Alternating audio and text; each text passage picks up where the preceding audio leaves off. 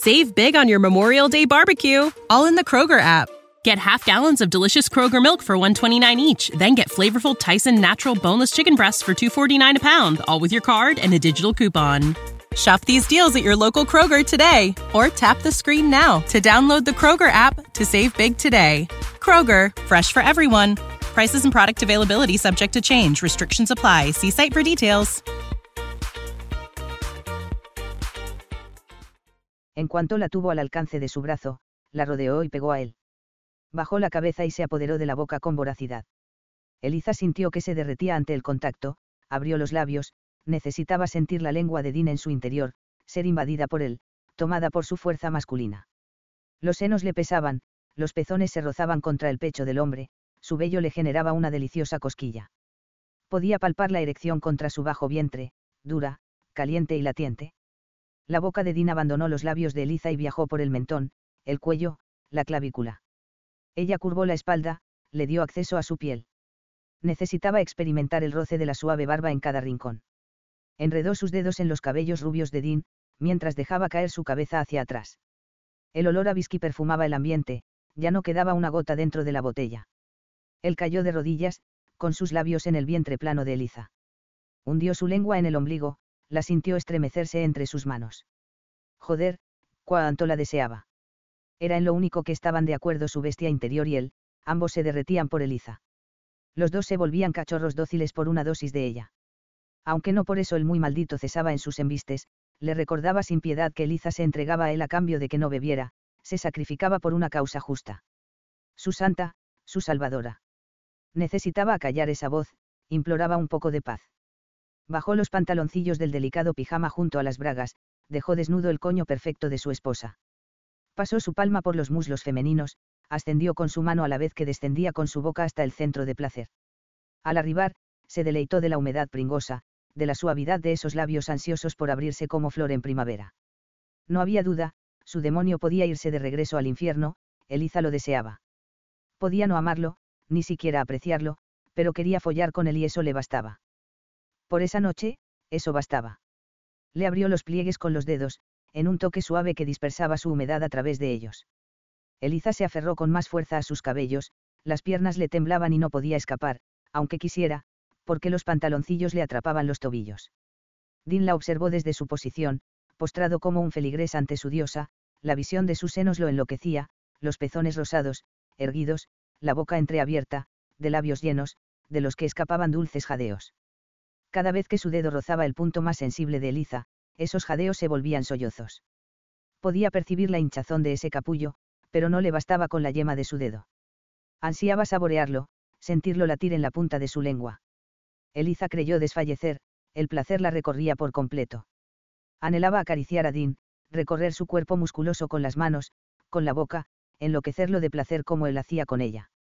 No podía, no conseguía hallar la voluntad de romper el contacto, su cuerpo demandaba, tirano, los estímulos de esa boca, de esas manos callosas. Estaba a punto de correrse, tan fácil, tan rápido, que sintió ira. No. Rogó, una plegaria falsa. Un, no, que escondía un por favor, sigue, no te detengas. Haz que me corra en tu boca, sométeme por completo a tu voluntad. Porque tu voluntad es la mía. Consiguió sacar el pie de sus pantaloncillos, abrir las piernas y darle mejor acceso cuando la lengua de Dean la recorrió desde la entrada hasta su clítoris, perdió el equilibrio. Él la sostuvo, la condujo hasta el sofá, donde cayó con fuerza.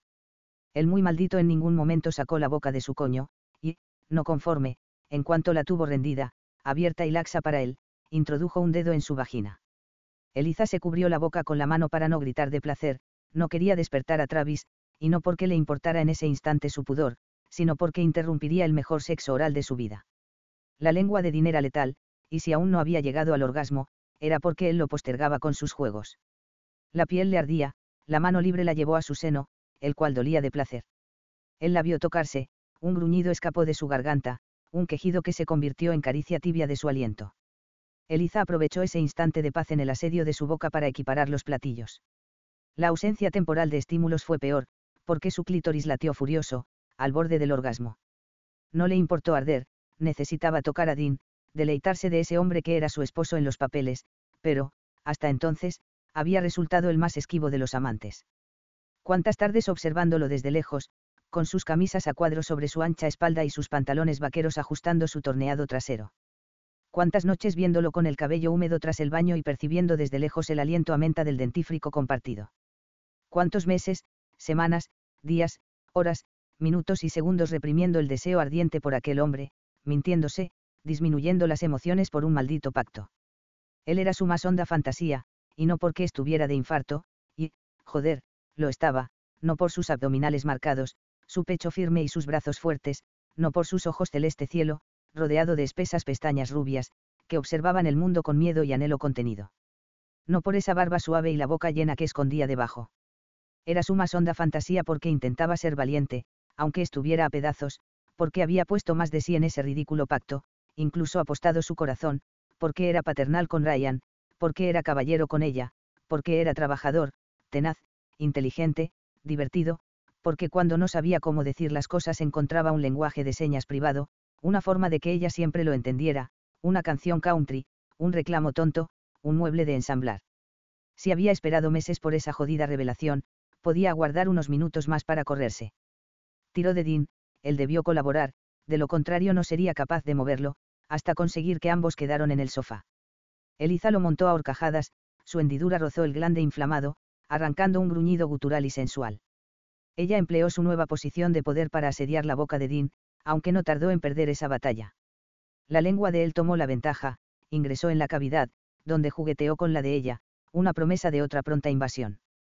Las manos de Eliza se recrearon con el cuerpo masculino, paparon los músculos tensos, el abdomen, la suavidad del vello, hasta asir el pene. El suspiro de Dean quedó ahogado por el gemido de Eliza. Era grande, duro y caliente, lo acarició de arriba abajo, en movimientos lentos, mientras observaba las reacciones reflejadas en el rostro de Dean.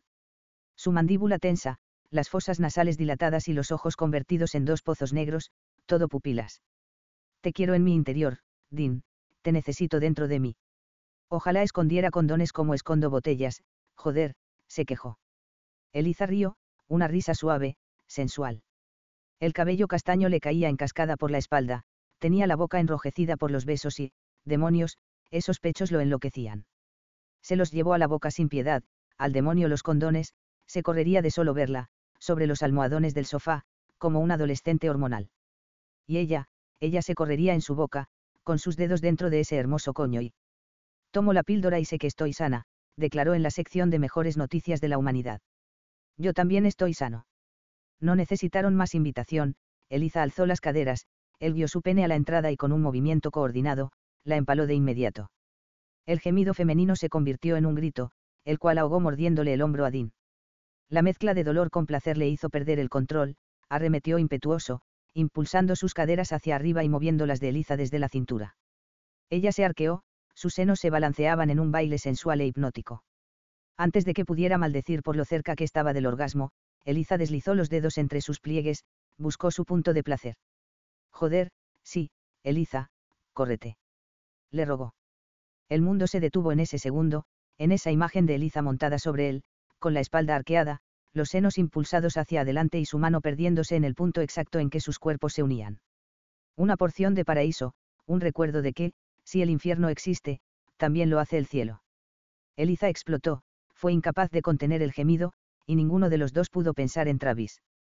Dean gruñó, la acompañó una milésima de segundo después, derramándose en su interior.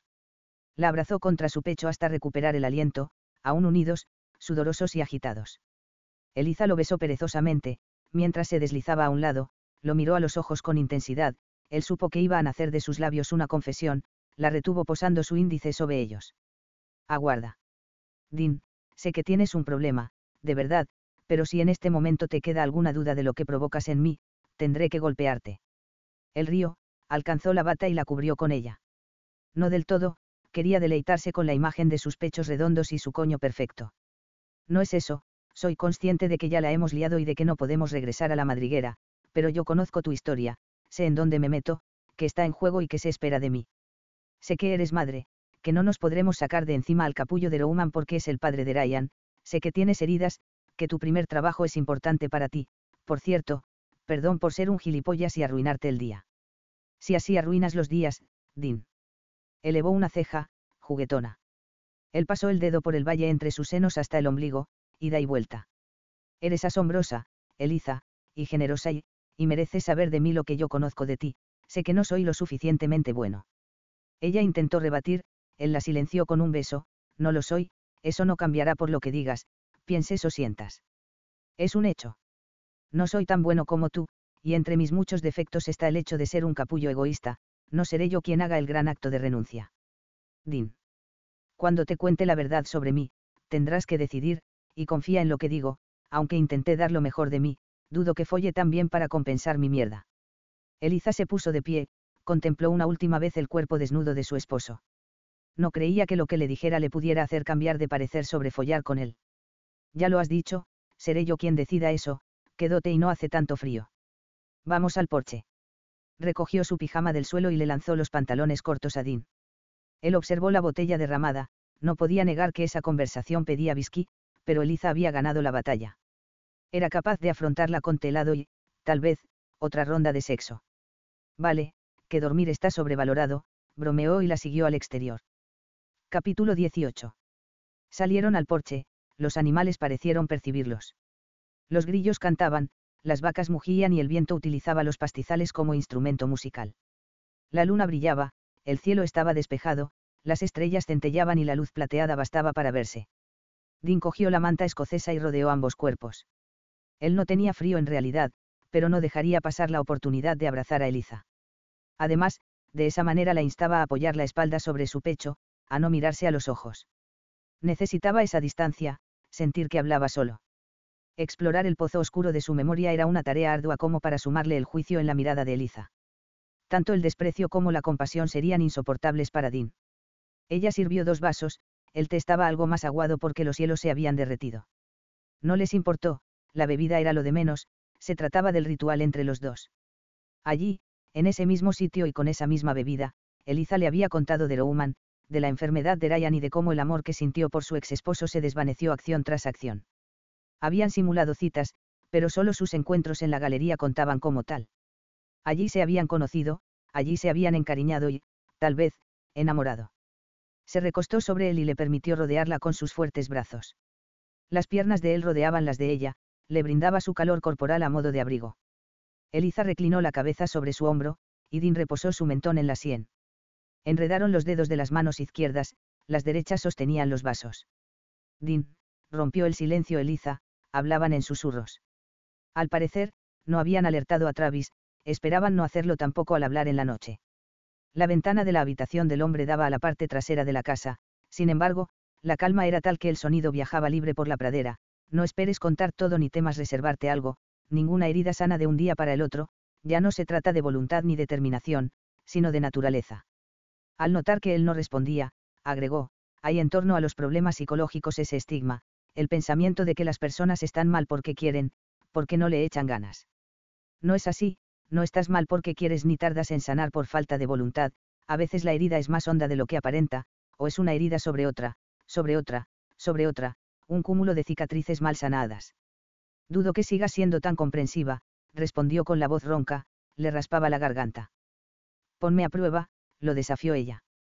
Dean supo que tenía una media sonrisa dibujada en sus hermosos labios quiso besarla, deseó volver a follar y postergar esa conversación hasta el infinito.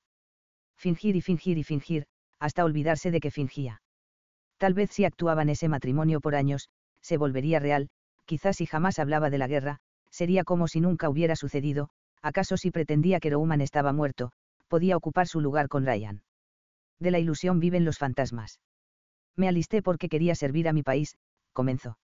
Pudo visualizarse tan joven, de 20 años, tras saber que no tenían dinero suficiente para pagar una buena universidad porque lo habían invertido en los medicamentos de su madre. La amargura había echado raíz en ese instante, tras haber trabajado el rancho con su padre a sol y a sombra, batallar contra Hacienda, contra el seguro médico, contra las plagas y la naturaleza, su madre había muerto y él no tenía futuro.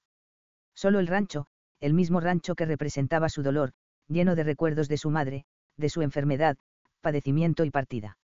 Al país se lo puede servir trabajando duro o yendo al ejército, ya había probado la primera opción y sentía que no había dado resultado. Cambiaste de parecer respecto al trabajo duro. Indagó. Ansiaba mirarlo a los ojos, era adicta a su iris celeste cielo.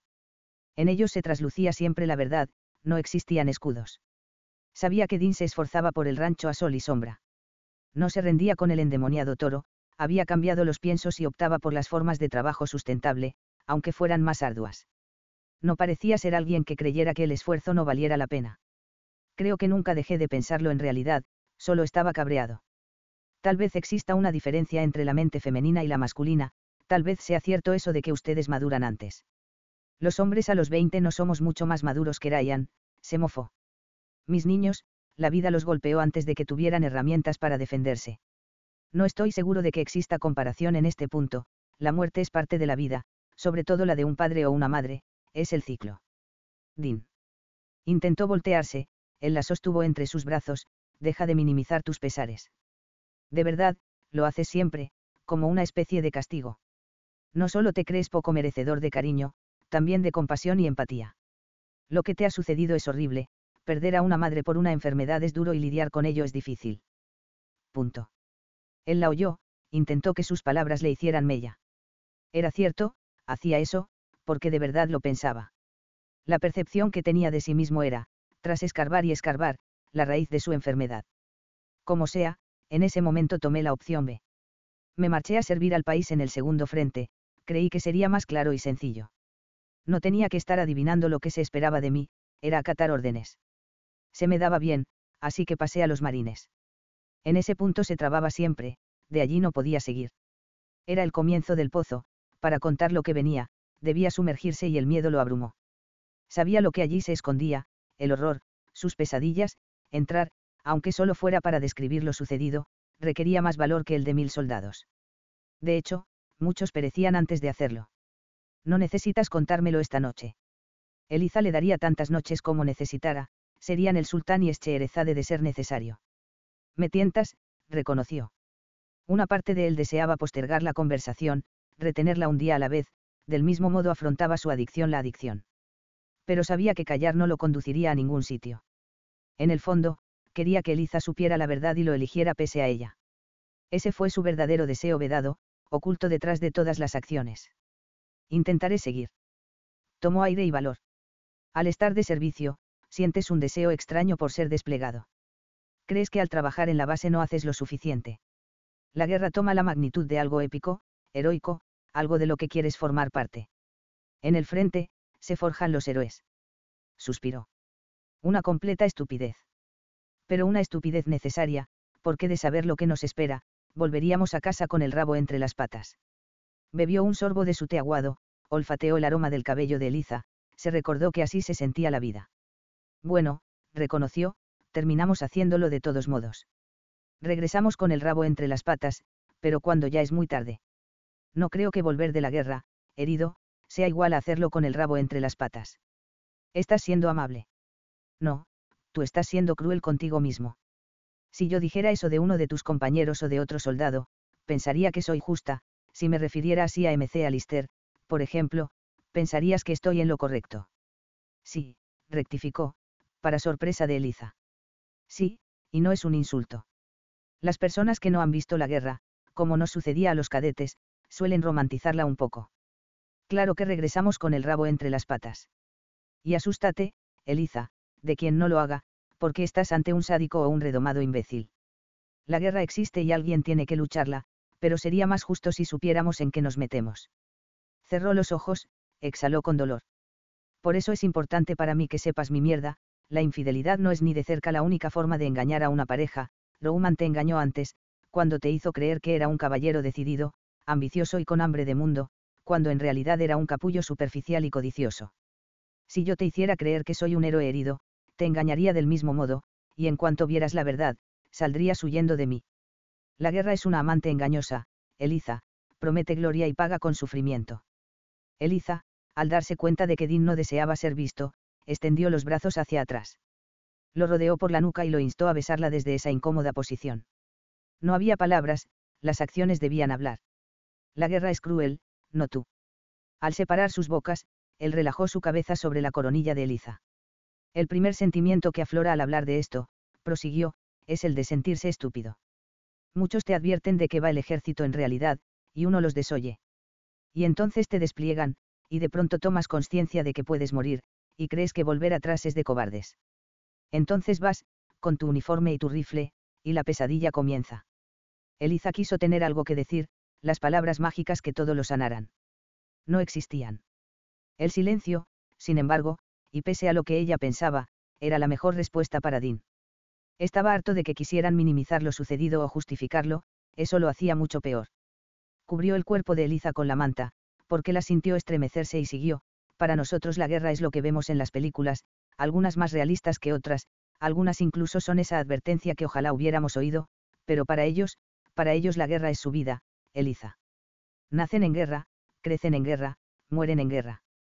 La guerra está cuando buscan alimentos, cuando pasean por las calles, cuando cargan combustible. Y nosotros somos la guerra. Nuestros uniformes, nuestro idioma, nuestra piel enrojecida por el sol, nuestros rifles. Aquí pensamos a la muerte como una figura esquelética, cubierta por una capa negra y llevando una guadaña. Allá la visualizan con el uniforme de marín y el rifle en la mano. Hay quienes se acostumbraron, nos pasan por al lado como una figura más de su paisaje. Otros nos desprecian. Y despliegue tras despliegue, empiezas a preguntarte cuál serías tú en su lugar, el que se acostumbra a la muerte o el que la combate. Eliza intentó ocultar las lágrimas, fracasó. Una gota rebelde resbaló por su mejilla y cayó en el antebrazo de Dean. Nosotros somos soldados. Engañados o no, somos soldados. Imbéciles o no, tenemos entrenamiento. En Irak luchan los civiles. Hombres jóvenes, niños, mujeres. Vamos con una idea distorsionada del enemigo, lo vemos como un hombre rico, un magnate, tal vez, con su veintena de esposas secuestradas y su dinero en una mansión en medio del desierto, pero lo que terminamos matando son niños y mujeres. Joder, Eliza. La voz se le quebró, porque ahí estaba su verdad, ahí estaba el desprecio. Din. Intentó consolarlo. Tú quisiste asomarte al infierno, Eliza. El infierno es este. Matamos niños, matamos mujeres. No porque queramos, no porque sean nuestro objetivo, pero sucede. Una bomba, un dran, una extracción que se mal y de pronto tienes a un pequeño de la edad de Ryan, con un rifle en su mano, apuntando a tu pecho. Y disparas, y él dispara. Y tú vives, tu compañero muere. Y te preguntas, mierda, te preguntas si no tendrías que ser tú el que yace en un charco de sangre, dijo, atropelladamente. Ya no podía contener la verborragia. Y regresas a casa, al niño lo llora su madre, quien ahora cogerá un arma y disparará a cada maldito americano con uniforme de marina hasta terminar ella misma en un charco de sangre, y tu compañero viaja en un ataúd y tú te preguntas si el mundo no está jodidamente mal y entonces te da vergüenza volver a casa, mirar a tu padre a los ojos y decirle que has matado mujeres y niños, que te has equivocado, que en la guerra no hay héroes, solo asesinos. Así que te quedas en la base, ¿por qué? ¿A dónde irás? Y te vuelven a desplegar, y piensas, esta vez seré yo quien vuelve en un ataúd. Pero no, porque cuando estás allí el entrenamiento responde por ti, el instinto de obliga a sobrevivir. Y ahora te enfrentas a las madres de los niños que mataste, a las esposas de los hombres que asesinaste. El ciclo se repite, hasta que no lo soportas más. Sientes culpa por lo que haces y sientes culpa por sobrevivir. Miras a los ojos a los padres de tus compañeros, ves en sus miradas la incómoda pregunta de por qué él y no tú, por qué Dios te permitió vivir a ti y no a mi niño. Y tienes ganas de responder, Dios no tiene nada que ver con la guerra. Hasta que dices basta, y empiezas a beber, a intentar olvidar. La gente no ve el monstruo que hay en ti, hasta que se lo muestras. La bebida hace que salga a la luz se aleja tu novia, se aleja tu amigo. Sigues siendo Dean, no eres un monstruo. Tú lo has dicho, desconfía de quien no lo sienta así, porque es un sádico o un imbécil. Entonces alguien te dice eso, Eliza. Alguien te abraza en el porche, alguien te besa en los labios y prepárate helado, alguien te hace creer que tienes salvación y quieres creer esa ilusión. Joder, quieres creerla tan desesperadamente. Pero no puedes, porque la bestia yace dentro, porque ya estás roto. Porque, mierda, Eliza, es hora de que tengas a tu hombre de verdad, completo, que te acompañe, ría contigo, pueda sostenerte. No alguien que ante tu felicidad solo tema al abandono, no alguien que esté a pedazos y te ofrezca esas migajas. Din, giró, le impidió retenerla. Lo miró a los ojos, brillaban por las lágrimas contenidas. Los de ella, en cambio, se derramaban. Le cogió el rostro entre las manos, hundió los dedos en la barba y le alzó el mentón, impidiéndole la huida, me costó mucho rearmar mi amor propio tras mi matrimonio fallido, lo sabes, por eso sé muy bien lo que merezco. Merezco un hombre que, si tiene todo, todo lo da, y si tiene pedazos, eso es lo que ofrece. Siempre sin reservas. Merezco a un hombre que asume sus errores, los mira de frente, aunque le duelan, aunque a veces no pueda, aunque a veces tropiece. Merezco a un hombre que se atreva a temer, en lugar de aparentar fuerte, que sea humano en lugar de un frío autómata. Dimpear Sol, tú eres la clase de hombre que merece una mujer. Eliza. Suspiró, poco convencido. Lo sé, no será hoy, las heridas no cicatrizan de un día para el otro, ni existen palabras mágicas. No hagamos promesas eternas esta noche, hagamos promesas fugaces. Vale. Lo besó en los labios, dejó caer la manta escocesa.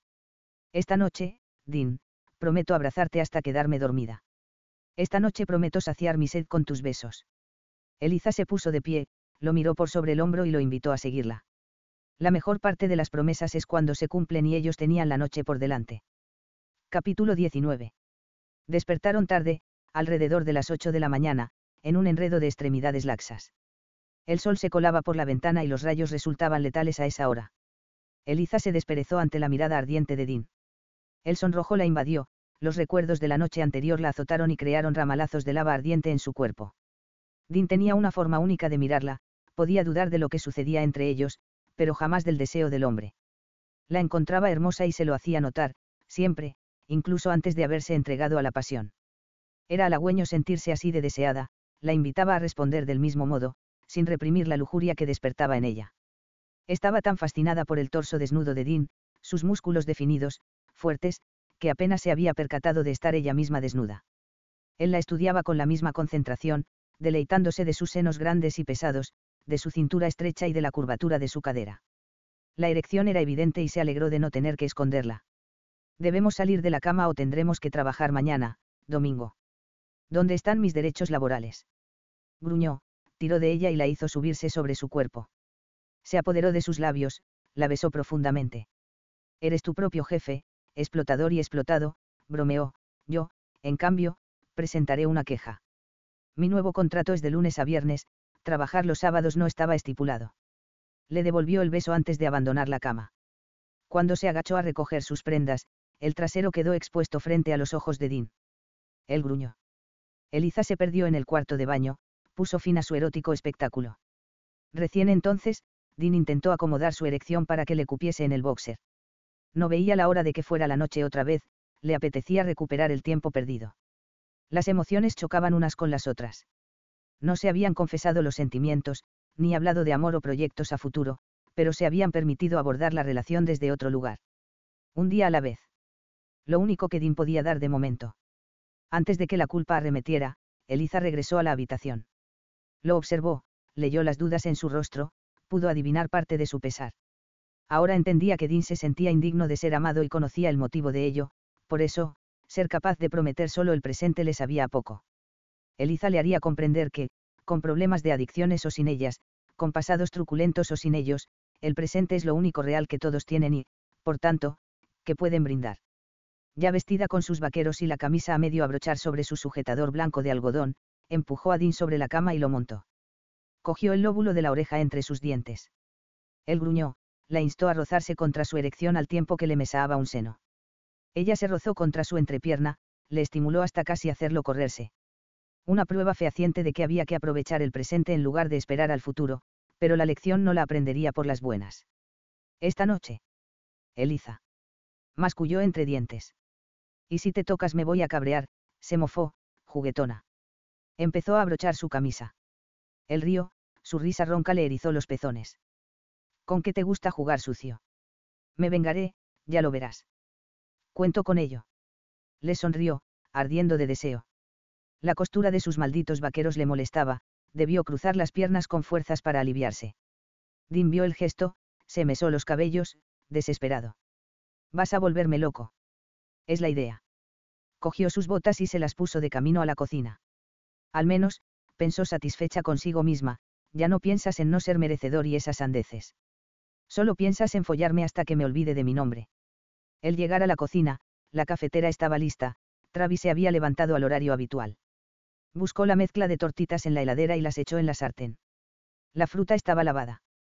Dejó en la mesa la mantequilla y el queso antabal y fue a echar un vistazo a la sala. La botella ya no estaba, aunque sí la mancha de whisky en la alfombra. Mierda. Masculló. Regresó a la cocina a dar vuelta las tortitas y a buscar los artículos de limpieza. Travis la detuvo a mitad de camino. Buenos días, la saludó, tenía el rostro transmutado. El miedo en el hombre no se condecía con la alegría de Eliza esa mañana. Te tuvo una, una recaída. No. Lo tranquilizó. La sonrisa ante su reciente victoria empezó a asomar en sus labios. No, Travis, ganó una batalla más. El hombre, sin contenerse, la abrazó. Ella le devolvió el gesto, el cual fue breve porque se le quemaban las tortitas. Gracias, creo que agotaré esa palabra. Gracias, gracias, gracias. Ella le convidó una tortita caliente, él negó, ya había desayunado. Se sirvió una taza de café y le hizo compañía. Dean se hizo presente en ese momento, rodeó a Eliza para servirse café, se acercó a su oído y le murmuró. Pásame el paño, ha quedado whisky en la alfombra. Lo sé, contestó en mismo tono confidente, y tu padre también. Él recogió la botella. Mierda. Se volvió hacia Travis con un gesto de culpa. En los ojos de su padre solo encontró dicha. Ya lo limpiaré. No, intervino Eliza, lo haré yo. Dudó, no quería decirle que temía siquiera que oliera el whisky, buscó una excusa sin que se le ocurriera. Travis salió al rescate. Justo le decía a tu esposa que necesitaba tu ayuda con unas vallas al oeste. Ha caído una rama y tú eres más fuerte que Buddy. Y más tonto, se ve. Rodó los ojos. Vale, iré a ayudarte con tu valla inventada, pero si el trabajo de limpiar la alfombra es muy pesado, me lo dices, Eliza. No quiero que limpies mi mierda. El lenguaje. Lo reprendió Travis. Eliza rió, le resultaba extraño que ese hombre inmenso, fuerte y valiente siguiera encogiéndose ante la autoridad cariñosa de su padre. Era algo que conseguía el amor y no la severidad, era algo que a ella le gustaría forjar con Ryan. Lo siento. Lo prometo, dijo ella, pero primero, desayuna, que necesitas energía. Ah, sí. Bromeó, sus ojos celestes centellaron, claro, por la valla. Pensé que hablabas de otra cosa. Eliza largó una risa nerviosa. Travis rodó los ojos. Yo me voy, o se me va a subir el azúcar en sangre con ustedes dos. El doctor Fletcher me las hará pagar con dieta. En cuanto Travis abandonó la cocina, Eliza le lanzó a su esposo un paño limpio. Has espantado a tu padre. Era la idea. Tiró de ella hasta sentarla en su regazo, la besó con ímpetu, mezclando los sabores de café, tortita, jarabe de arce y resabios de pasión. Porque lo que tenía en mente lo iba a horrorizar aún más. Ve a trabajar, se deshizo del abrazo, o te quedarás sin postre. Supo que era ella quien apenas aguantaba el deseo y se dio por satisfecho. Disfrutaba de esa nueva versión de Eliza, le agradaba despertar su pasión, complacerla. Quizá no se sintiera seguro respecto a lo demás, pero en ese terreno era capaz de brindarle lo que ella quería. Eliza terminó de desayunar de pie, apoyada en la encimera, con la vista puesta en el paisaje. Los dos hombres con sombrero vaquero blanco se alejaban de camino a las cuadras, esperaba ansiosa verlos partir a lomo de caballo, con el sol a sus espaldas. Conformaban una estampa de la que no se cansaría jamás. A solas con sus pensamientos, intentó ponerlos en orden. Quería a Sol, ya no había dudas de ello. What's the easiest choice you can make? Window instead of middle seat? Picking a vendor who sends a great gift basket? Outsourcing business tasks you hate? What about selling with Shopify? Whether you're selling a little or a lot, Shopify helps you do your thing, however you cha-ching. Shopify is the global commerce platform that helps you sell at every stage of your business. From the launch your online shop stage to the first real life store stage, all the way to the did we just hit a million orders stage. Shopify's there to help you grow. Whether you're selling scented soap or offering outdoor outfits, Shopify helps you sell. Wherever and whatever you're selling, Shopify's got you covered. Sign up for a $1 per month trial period at shopify.com slash try. Go to shopify.com slash try now to grow your business, no matter what stage you're in. Shopify.com slash try. Save big on your Memorial Day barbecue, all in the Kroger app. Get half gallons of delicious Kroger milk for 129 each, then get flavorful Tyson natural boneless chicken breasts for 249 a pound, all with your card and a digital coupon. Shop these deals at your local Kroger today or tap the screen now to download the Kroger app to save big today. Kroger, fresh for everyone. Prices and product availability subject to change. Restrictions apply. See site for details. Sin embargo, aún la asaltaban algunas dudas. Su matrimonio con Roman había dejado secuelas, y si una pareja con dinero, sin problemas en un principio, jóvenes y con la vida por delante, echaron el asunto a perder. Que quedaba de dos personas rotas, tres, mejor dicho, porque Ryan formaba parte del conjunto. Bastaba el amor para enfrentar los embistes. Cogió el paño, la espuma para alfombras y su taza de café. Fue hasta la sala y se dispuso a limpiar los restos de whisky. El olor le recordó la noche anterior y quiso creer que sí, que bastaría. Tal vez no se trataba de amor solamente, porque había amado a Rouman con todo su corazón y no fue suficiente, tal vez se trataba de amar a la persona correcta y de combinar ese amor con trabajo duro, algo que su ex desconocía por completo, al igual que la tenacidad y la paciencia. Dean batallaba temores similares, en su caso por haber atestiguado la muerte de su madre. Claro que sin amor de por medio la muerte duele menos, las traiciones duelen menos, las enfermedades duelen menos, claro que sin amor no hay espinas. Pero tampoco hay rosas. Recordó su conversación sobre el rey león, esa forma extraña que tenía Dean de poder abrirse, siempre con metáforas y palabras prestadas, pero que terminaba siendo más claro que el agua. También respecto al amor habían realizado un viaje, una huida, para luego regresar al mismo punto solo que más sabios. Una frase popularizada dice que, si duele, no es amor, pero es una lección que hay que aprender y aprender en lugar de tomar con literalidad, habla del dolor infringido, de la persona que hiere por gusto, placer o narcisismo, como Rouman no debra, no se refiere a la vulnerabilidad de abrir el corazón a alguien. De ser así, no querríamos a nuestros ancianos, porque estarían demasiado cerca de la muerte, ni a nuestros bebés, porque aún son frágiles. No amaríamos a nuestros soldados, porque podemos perderlos en el frente, ni querríamos a los enfermos. Dean y Eliza debieron huir del amor para encontrarlo de verdad, entender que amar es un acto de confianza y, sobre todo, de valentía. El whisky dejó una leve marca en la alfombra, casi imperceptible. Un recuerdo de que una vez estuvo allí, en el pasado.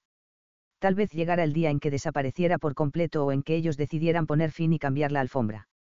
De momento, el presente se forjaba sobre viejos cimientos. Terminó de beber su taza, recogió los artículos de limpieza y volvió a la cocina. Tenía el día libre, los muebles esperaban a por Ryan para ser ensamblados, la decoración hogareña ya no requería más de sus manos, las alternativas de descanso se abrían ante ella, quizás elegiría una novela para leer en el porche, con limonada y brisa tibia de verano. Estaba exprimiendo los limones cuando la alarma de su móvil sonó. Eliza tardó en reconocer el sonido, no era el despertador ni el recordatorio de su píldora. Era un sonido que jamás había oído hasta entonces. Leyó la pantalla sin comprender. No podía ser, debía tratarse de un error. Un corazón naranja palpitaba a pantalla completa, no se trataba de una alarma que pudiera silenciar o posponer. Los limones se le escaparon de las manos, rodaron por el suelo de la cocina al tiempo que Eliza salía corriendo de allí. Su propio corazón parecía fallar, el aire no llegaba a sus pulmones. Podía sentir la sangre fluir furiosa por las venas, latir en sus sienes. Las piernas se impulsaban veloces, por fuerza propia, porque si le preguntaran a ella, juraría que se habían convertido en gelatina. Din. Gritó. Din. La voz le raspaba en la garganta, donde un nudo la ahorcaba sin piedad. Din estaba de regreso, puesto que la valla había sido un pretexto cabalgaba con parsimonia por entre las vacas y hablaba con Travis sobre algunos cambios. Al verla acercarse a la valla, chocar con ella y hacerle señas desesperadas, galopó a su encuentro. Eliza, ¿qué sucede? Bajó de un salto. Ella solo pudo mostrarle la pantalla, él no tardó en comprender. Enseguida el entrenamiento militar salió a flote, sabía responder mejor ante la presión que ante la paz. Saltó la valla de un solo movimiento y corrió en dirección a su camioneta. Eliza le pisaba los talones. Llama a Rouman, tiene que estar con él, pregúntale si está en camino al médico. Eliza hizo lo que él decía sin dejar de correr. Los tonos se daban uno tras otro, sin respuesta. Una llamada, otra. Ya estaban junto a la camioneta. Rouman, soy Eliza, tengo una alerta naranja en mi móvil. ¿Dónde está Ryan? Están en camino, por favor, llámame. Cortó tras dejar el mensaje en el buzón. En ese instante entró una llamada del doctor Fletcher. Doctor, Ryan está con usted. No, tengo una alerta naranja. El marcapasos de Ryan estaba conectado a la herramienta de monitoreo del médico gracias al seguro médico de Dean. Vienen en camino. Joder. No, Ryan está con Rowman, explicó. Se subió a la camioneta, Dean salió disparado, una nube de polvillo los rodeó. Se ajustó el cinturón en el instante mismo en que la alarma de seguridad le indicaba la infracción. No me puedo comunicar con él. Ese aplicativo tiene un GPS. Inquirió Dean. La camioneta giró 180 grados en medio segundo, ya abandonaban el rancho. No. El médico al otro lado seguía con su diatriba de preguntas sin respuestas. Aguarde un segundo, doctor. Ryan tiene el aplicativo de rastreo por robo. Con dedos temblorosos, buscó el icono en su móvil. Ahí estaba. Al ver el punto en el mapa, el estómago le dio un vuelco. Está a mitad de camino. ¿A mitad de camino de qué? El médico quedó en segundo plano, Eliza solo tenía ojos para Dean, quien conducía a la velocidad máxima de su camioneta. Apenas podían ver los sembradíos a los lados, eran manchones amarillentos. Del rancho. Joder. Está a mitad de camino de Fort Creek y nuestro rancho. ¿Cómo demonios? Cortó la comunicación con Fletcher e intentó volver a llamar a Rowman. No me contesta, joder, no me contesta. Le saltó el correo de voz. Rowman, hijo de tu gran puta, ¿dónde está mi hijo? No pudo seguir con la diatriba, porque el móvil comenzó a sonar furioso. El corazón se había puesto en rojo. Eliza, ¿qué significa eso? Preguntó Dean, intentaba mantener la calma, responder con todos los sentidos. Eso. Eso significa que el corazón de mi hijo solo late gracias al marcapasos. Din. Din, por favor. Empezó a llorar. Joder, joder. Eliza seguía el punto del móvil de Ryan y el del Google Maps, se aproximaban tan velozmente que el aplicativo apenas reconocía el movimiento en tiempo real. Aquí, me indica que es por aquí, exclamó al ver que los puntos casi se superponían. Dean descendió la velocidad de inmediato. Ambos miraron por sus respectivas ventanillas, fue Pearsol quien encontró el cuerpo de Ryan. Mierda. Volanteó al costado de la carretera, descendieron de un salto los dos. Ryan estaba de rodillas sobre los altos pastizales. Se sostenía el brazo izquierdo, intentaba en vano ponerse de pie, emprender su camino. Ryan.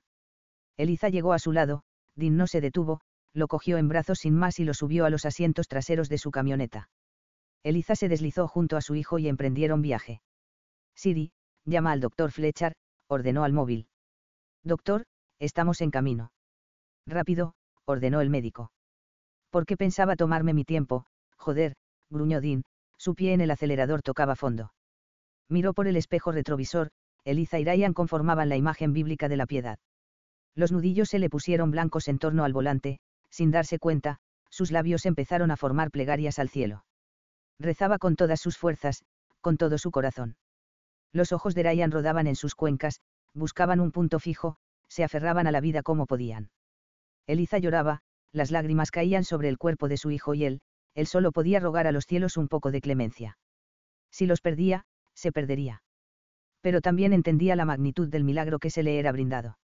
El amor de Eliza, el verdadero amor de Eliza, como madre, como esposa, sería recompensado. Tenía que serlo. Tenía fe de que así sería. Porque él no había bebido la noche anterior gracias al amor de Eliza, él era capaz de conducir a 160 millas la hora por no tener una gota de alcohol en sangre. Respondía a la urgencia con todos sus sentidos, porque la noche anterior, en lugar de rendirse al whisky, Eliza lo ayudó a ganar una batalla más. Y ella estuvo ahí, a su lado, porque primero tuvo el coraje de hacer lo que fuera por salvar a su hijo, incluso casarse con un extraño. Ganaron ayer para ser soldados hoy. E iban a vencer una vez más. Joder, iban a vencer una vez más. Resiste, Ryan, resiste, le pidió, al hacer contacto visual en el espejo retrovisor. Ryan estaba azul, el color frío de la muerte. Dean la había presenciado demasiadas veces. Lo lograrás, le dijo su madre, aguanta, cariño, ya casi. El ingreso al pueblo le obligó a descender la velocidad, aunque no demasiado. Al demonio las multas. Los neumáticos chirriaron al frenar frente a la consulta del doctor Fletcher. La camioneta pitaba por todas las infracciones, la ausencia de cinturones de seguridad, las puertas abiertas, el contacto encendido, la falta de balizas. Nada de eso importaba, porque la alarma del corazón rojo latiendo en el móvil de Eliza acallaba todas las demás.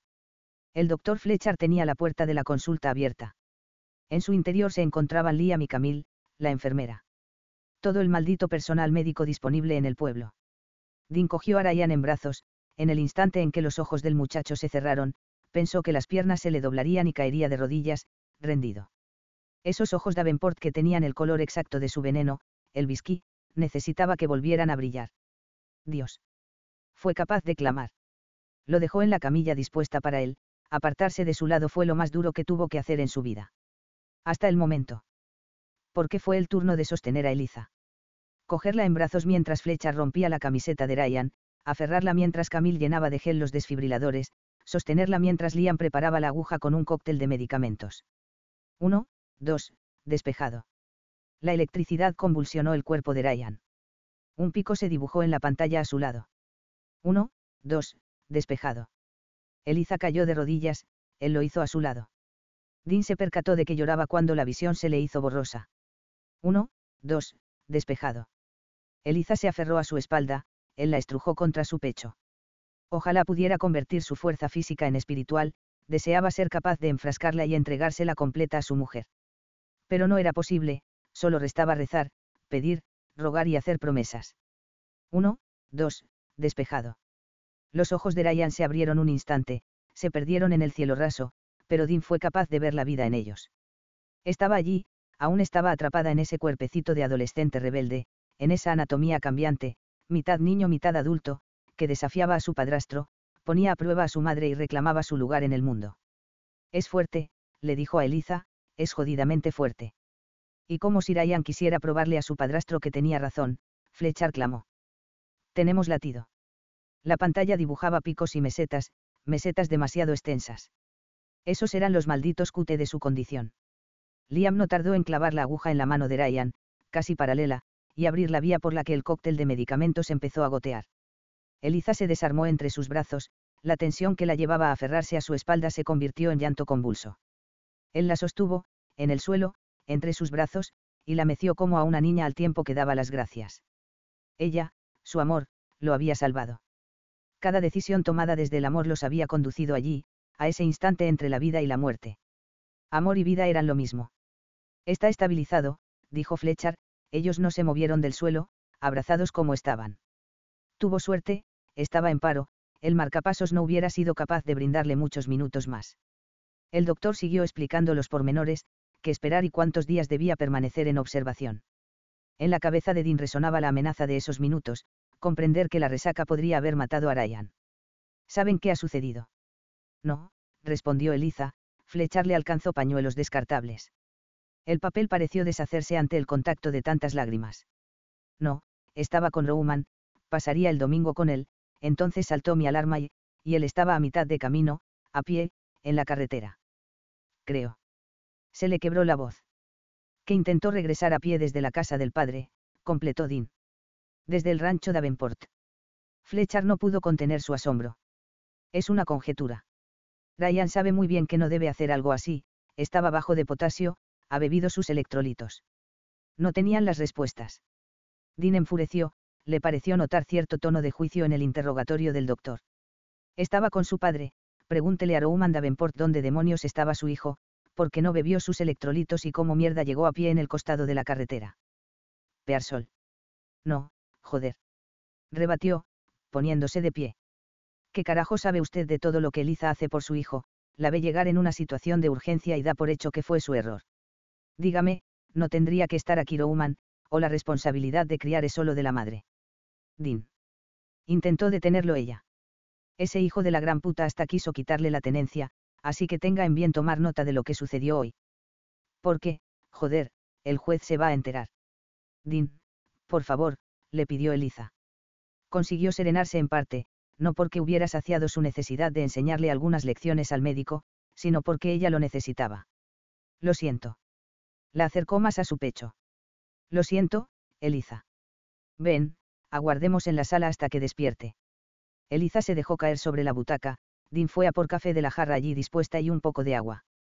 Le alcanzó ambas cosas a su esposa y se sentó a su lado. La adrenalina aún recorría sus venas, la furia renacía de las cenizas del miedo. Habían estado a unos minutos de perder a Ryan.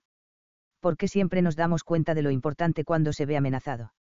Dean no podía concebir la ausencia de Ryan en su vida y, ante lo abrumador de esa idea, magnificaba la desesperación de Eliza.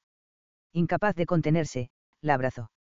Necesitaba sentir su cuerpo tibio, vivo, pegado al suyo. Lo consiguió, murmuró. Ryan lo consiguió. Aún no lo asumo, reconoció ella, parece una pesadilla, veo borroso y todo me resulta irreal. Estás en shock, le dijo lo evidente. Tú no, conseguiste mantenerte alerta en todo momento.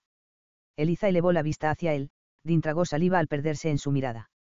Las pupilas dilatadas ocupaban casi el total de los iris marrones, las mejillas ardidas en contraste con una enfermiza palidez. El entrenamiento, explicó.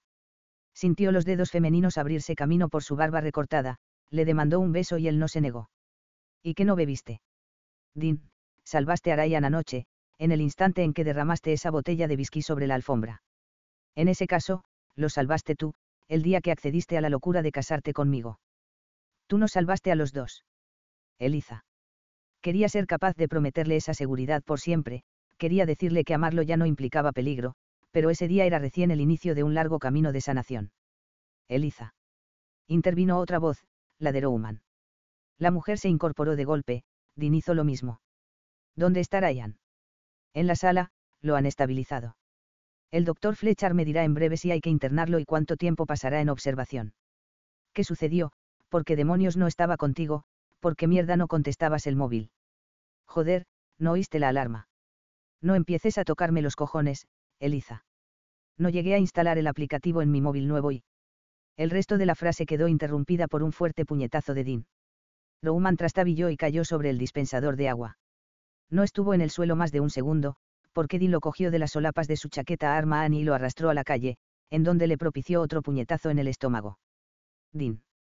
Detente, pidió Eliza, pero Pearsol solo oía el pitido de ira en sus oídos. Quería despellejarlo. Cogió a Davenport por el cuello, lo empujó sobre el asfalto y clavó su rodilla en el esternón. Los curiosos se asomaron de las tiendas y casa a presenciar la pelea, Fletcher llamó a la policía. Dean. ¿Lo sientes, Rowan? Gruñó Dean. Sientes la jodida presión en tu pecho, sientes cómo te falta el aire. Inquirió mientras asía el cuello del hombre. Eso sintió Ryan, hasta ponerse azul. Así, justo así, casi muere mí. Lo soltó, lo soltó al darse cuenta de que iba a llamar su hijo al hijo de ese hombre. No vuelvas a ponerme una mano encima. Lo amenazó Roman, ronco. Ion, uno de los pocos oficiales de policía de Fort Creek, se acercó a asegurarse de que todo estaba en orden. Casi me mata. Da gracias a Ryan por ese casi, replicó Dean. Ion ayudó a Davenport a ponerse de pie. No quiero dejar huérfano a mi hijastro. Eliza lo contuvo por la cintura, no conseguiría con su limitada fuerza detener a su esposo, pero sí con su cariño. Vamos, por favor, déjalo estar. Ryan y yo te necesitamos, le dijo, y ya pudo moverlo sin que pusiera resistencia. Eliza lo rodeó con el brazo, por mucho que le pesara reconocerlo, había deseado hacer lo mismo. Mostrarle al hijo de puta de Roman por lo que su hijo había pasado. No tenía la aplicación instalada en su móvil nuevo. De solo pensarlo, ansiaba ser ella quien le estrujara el pescuezo hasta que se pusiera azul. Tendrás que renegociar la tenencia, protestó Dean, ese hijo de puta no puede estar a cargo de Ryan. Lo sé. Pero debemos que oír la versión de Ryan, porque no estaba con su padre, como llegó a la carretera. Nada de esto tiene sentido. Ryan sabe muy bien que recorrer una distancia así, a pie, sin su bebida, puede ser letal para él. Roman entró a la sala de espera en compañía de Ion.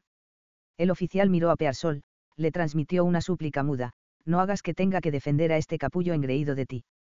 Dina sintió en un pacto de paz momentánea, su mente estaba enfocada en lo que Eliza había dicho, Ryan sabe que es letal para él. Ryan es de aspecto un completo Davenport, pero por dentro. Masculló. ¿A qué te refieres? Dean no podía explicarle a Eliza lo que sus tripas le clamaban, Ryan había mostrado las mismas señales autodestructivas que él. Dos seres heridos y oscuros se reconocían el uno al otro. En lugar de responderle, le apartó el cabello y se lo colocó con cariño detrás de la oreja. Esperemos a ver qué dice, vale. La espera fue angustiosa y tensa. Roman atendía su móvil, Eliza fue incapaz de contener el reclamo. Cuando te llamé, no me cogiste el teléfono.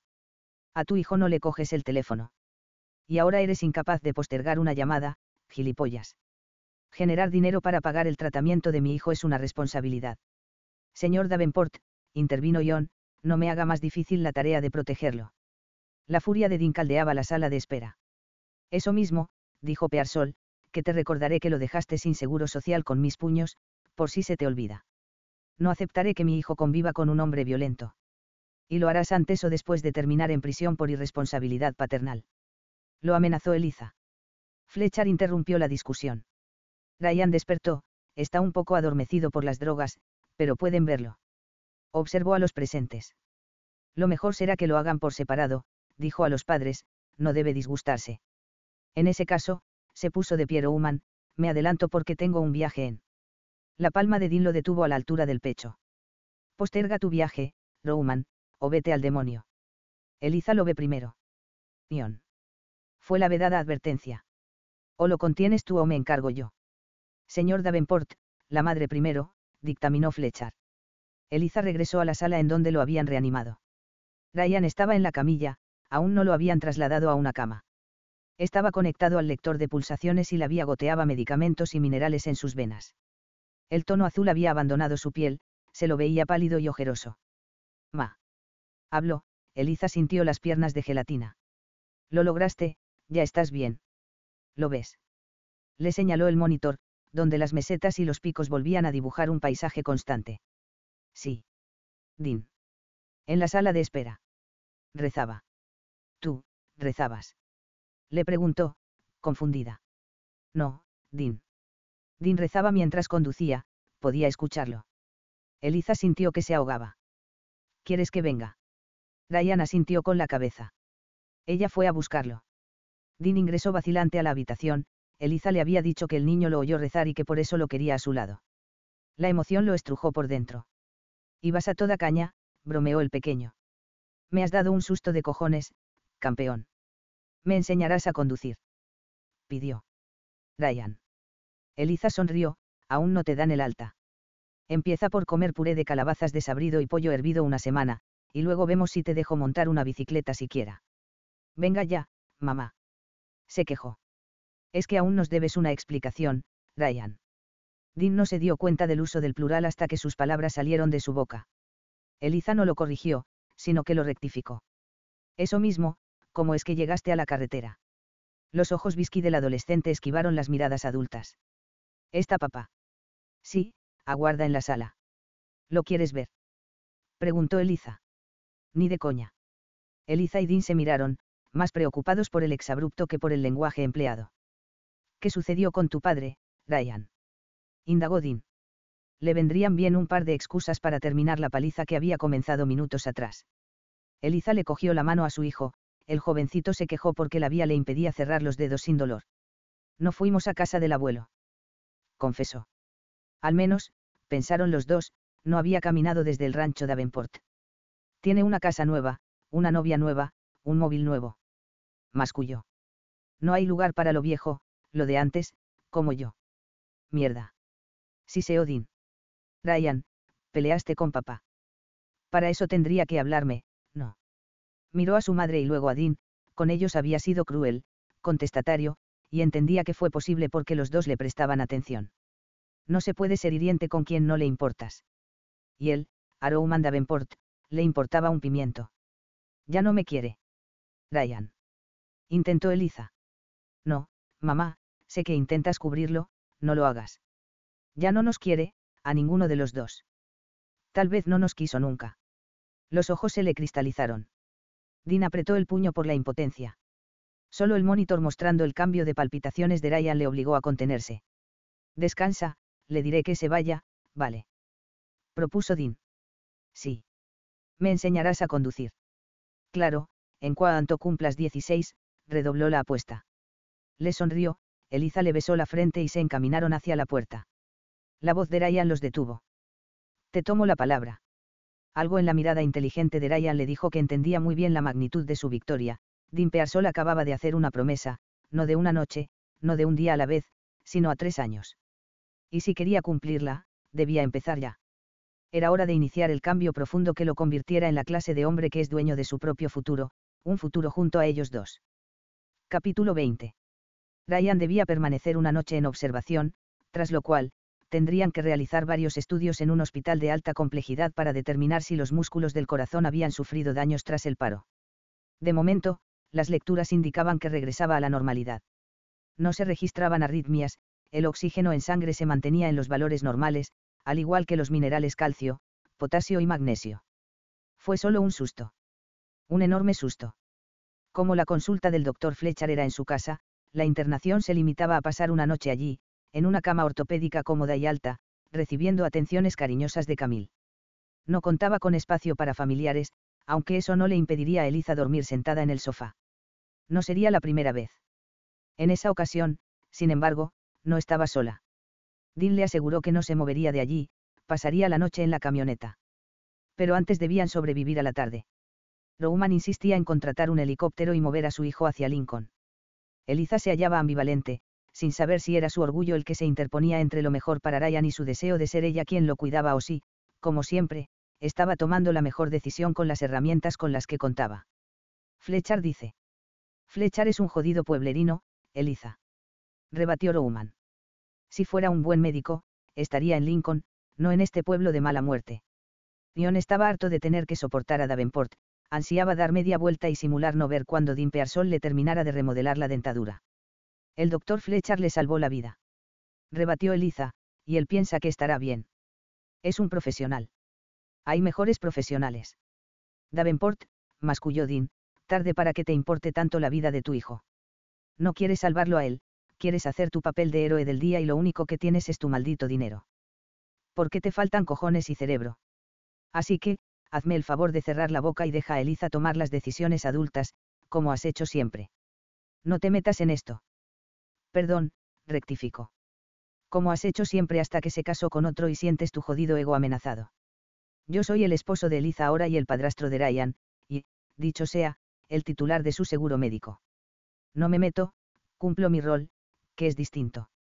Y entre mis obligaciones está decirte que cierres el jodido pico. Roman estaba a punto de replicar, sus palabras quedaron atoradas en la garganta cuando la puerta de la consulta se abrió y por ella pasó Ryan Davenport padre. El hombre observó a su hijo de pies a cabeza, reparó en el hematoma que comenzaba a formarse en su pómulo y en el labio roto. Veo que empezaron sin mí, dijo el viejo a modo de saludo. Sin detenerse en Roman, avanzó por la sala de espera y fue en dirección a su esnuera. La abrazó con cariño. Está todo bien. Según Fletcher, sí, Ryan descansa. Le tendrán que hacer algunos estudios más en Lincoln, pero de momento, sin riesgo. Vale, yo me encargo de conseguirle las citas con los especialistas. Tú necesitas descansar, no pretendo ser descortés, pero tienes un aspecto de mierda. Eliza rió. La última moda. Teniendo en cuenta que el heroin chic fue tendencia este año, yo pretendo imponer el Desprit Ma'am. Ya conoces a Dean presentó. Se hizo a un lado, Pearsol estaba a sus espaldas, siempre firme como una roca. Diría que sí, pero hace tantos años que no te veo, muchacho, que necesitamos una nueva presentación. ¿Cómo se encuentra tu padre? Habla de mí, Davenport. Travis ingresó a la consulta, saludó a Fletcher primero y a Ryan Davenport después. Has envejecido de pena, Pearsol, no todos llevan los años como yo, bromeó el patriarca. Le pagas a tus empleados para que te lisonjeen. Le dio una fuerte palmada en la espalda, el viejo carcajeó. Eliza vio a Roman enfurecer con cada minuto, detestaba ser desplazado, despreciaba esos tratos toscos, odiaba con todo su ser que un hombre como Travis Pearsol tratara de igual a igual a un Davenport. Un Davenport, ¿acaso sus millones no valían?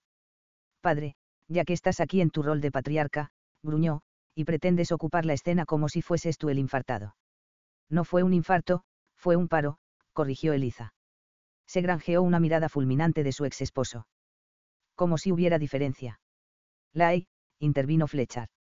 Intentó explicar que un infarto era la obstrucción de una arteria y la obstrucción podía ser total o parcial, por eso las personas que sufren un infarto tienen más tiempo de ser salvadas, mientras que un paro es la detención de los latidos del corazón.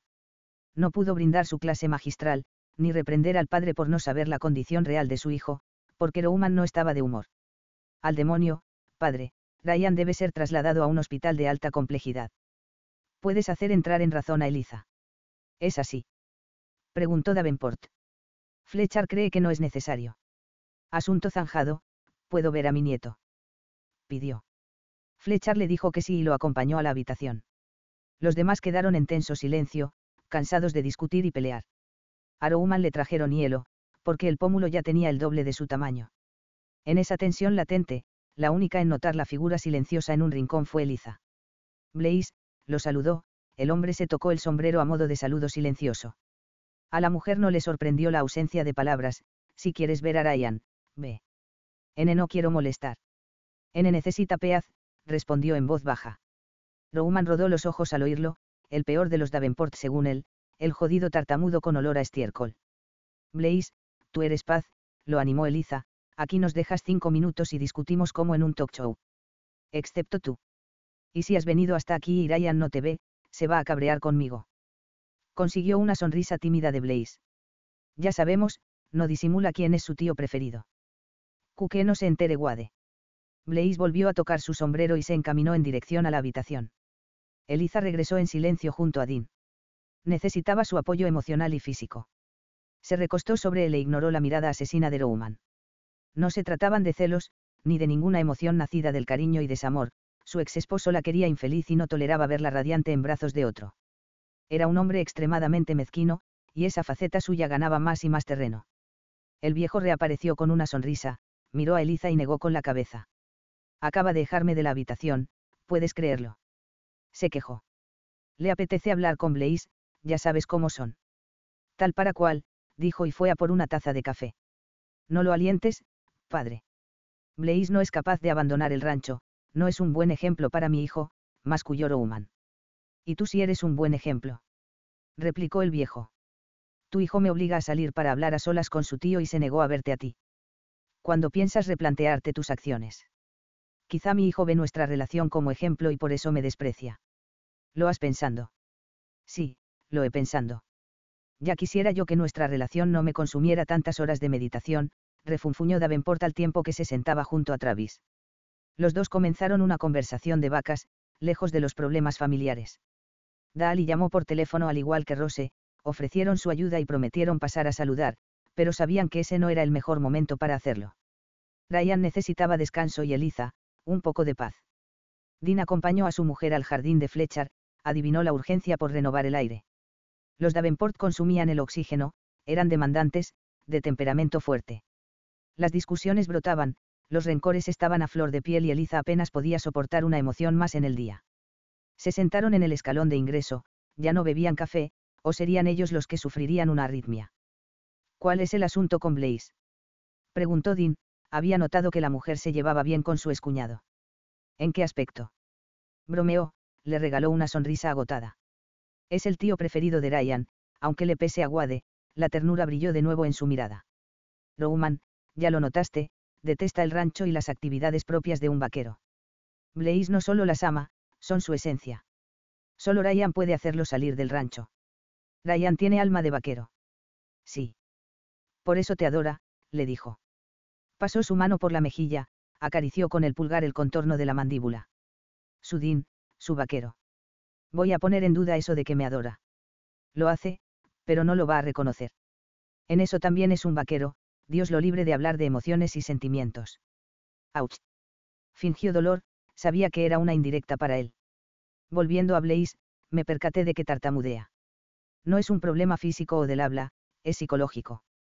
Blaze tiene ansiedad social. ¿Existe algún motivo? Indagó Dean. Debe haberlo. Nadie habla de ello. Ya, vaqueros y sus emociones. Convino Dean, rodó los ojos no podía juzgarlos cuando él era una tumba con sus sentimientos. Pero está aquí, a sabiendas de que sería una batalla campal con el viejo Ryan, Roman y tú en la misma sala. Eliza asintió. Por eso también es mi tío preferido, Río. La paz del atardecer los meció. El sol se perdía por detrás de las casas de Fort Creek, las banderas de Estados Unidos flameaban en la mayoría de los porches. La brisa era cálida, traía consigo el aroma a los campos sembrados de los alrededores. Nebraska era como el corazón de su hijo, calmo la mayoría del tiempo, pero con momentos tormentosos y destructivos. El primero en marcharse fue Roman, su hijo se negó a despedirse y nadie parecía prestarle la más mínima atención. Con su ausencia, la presencia de Ion fue innecesaria. Dean le informó que quizá pasase la noche en la camioneta, era ilegal pernoctar en la calle, pero haría la vista gorda al asunto. Una hora más tarde, Travis condujo de regreso al rancho. Poco tiempo después, fue el turno de Blaze y Davenport padre de irse. Camille dormiría en la casa del doctor para estar atenta a Ryan.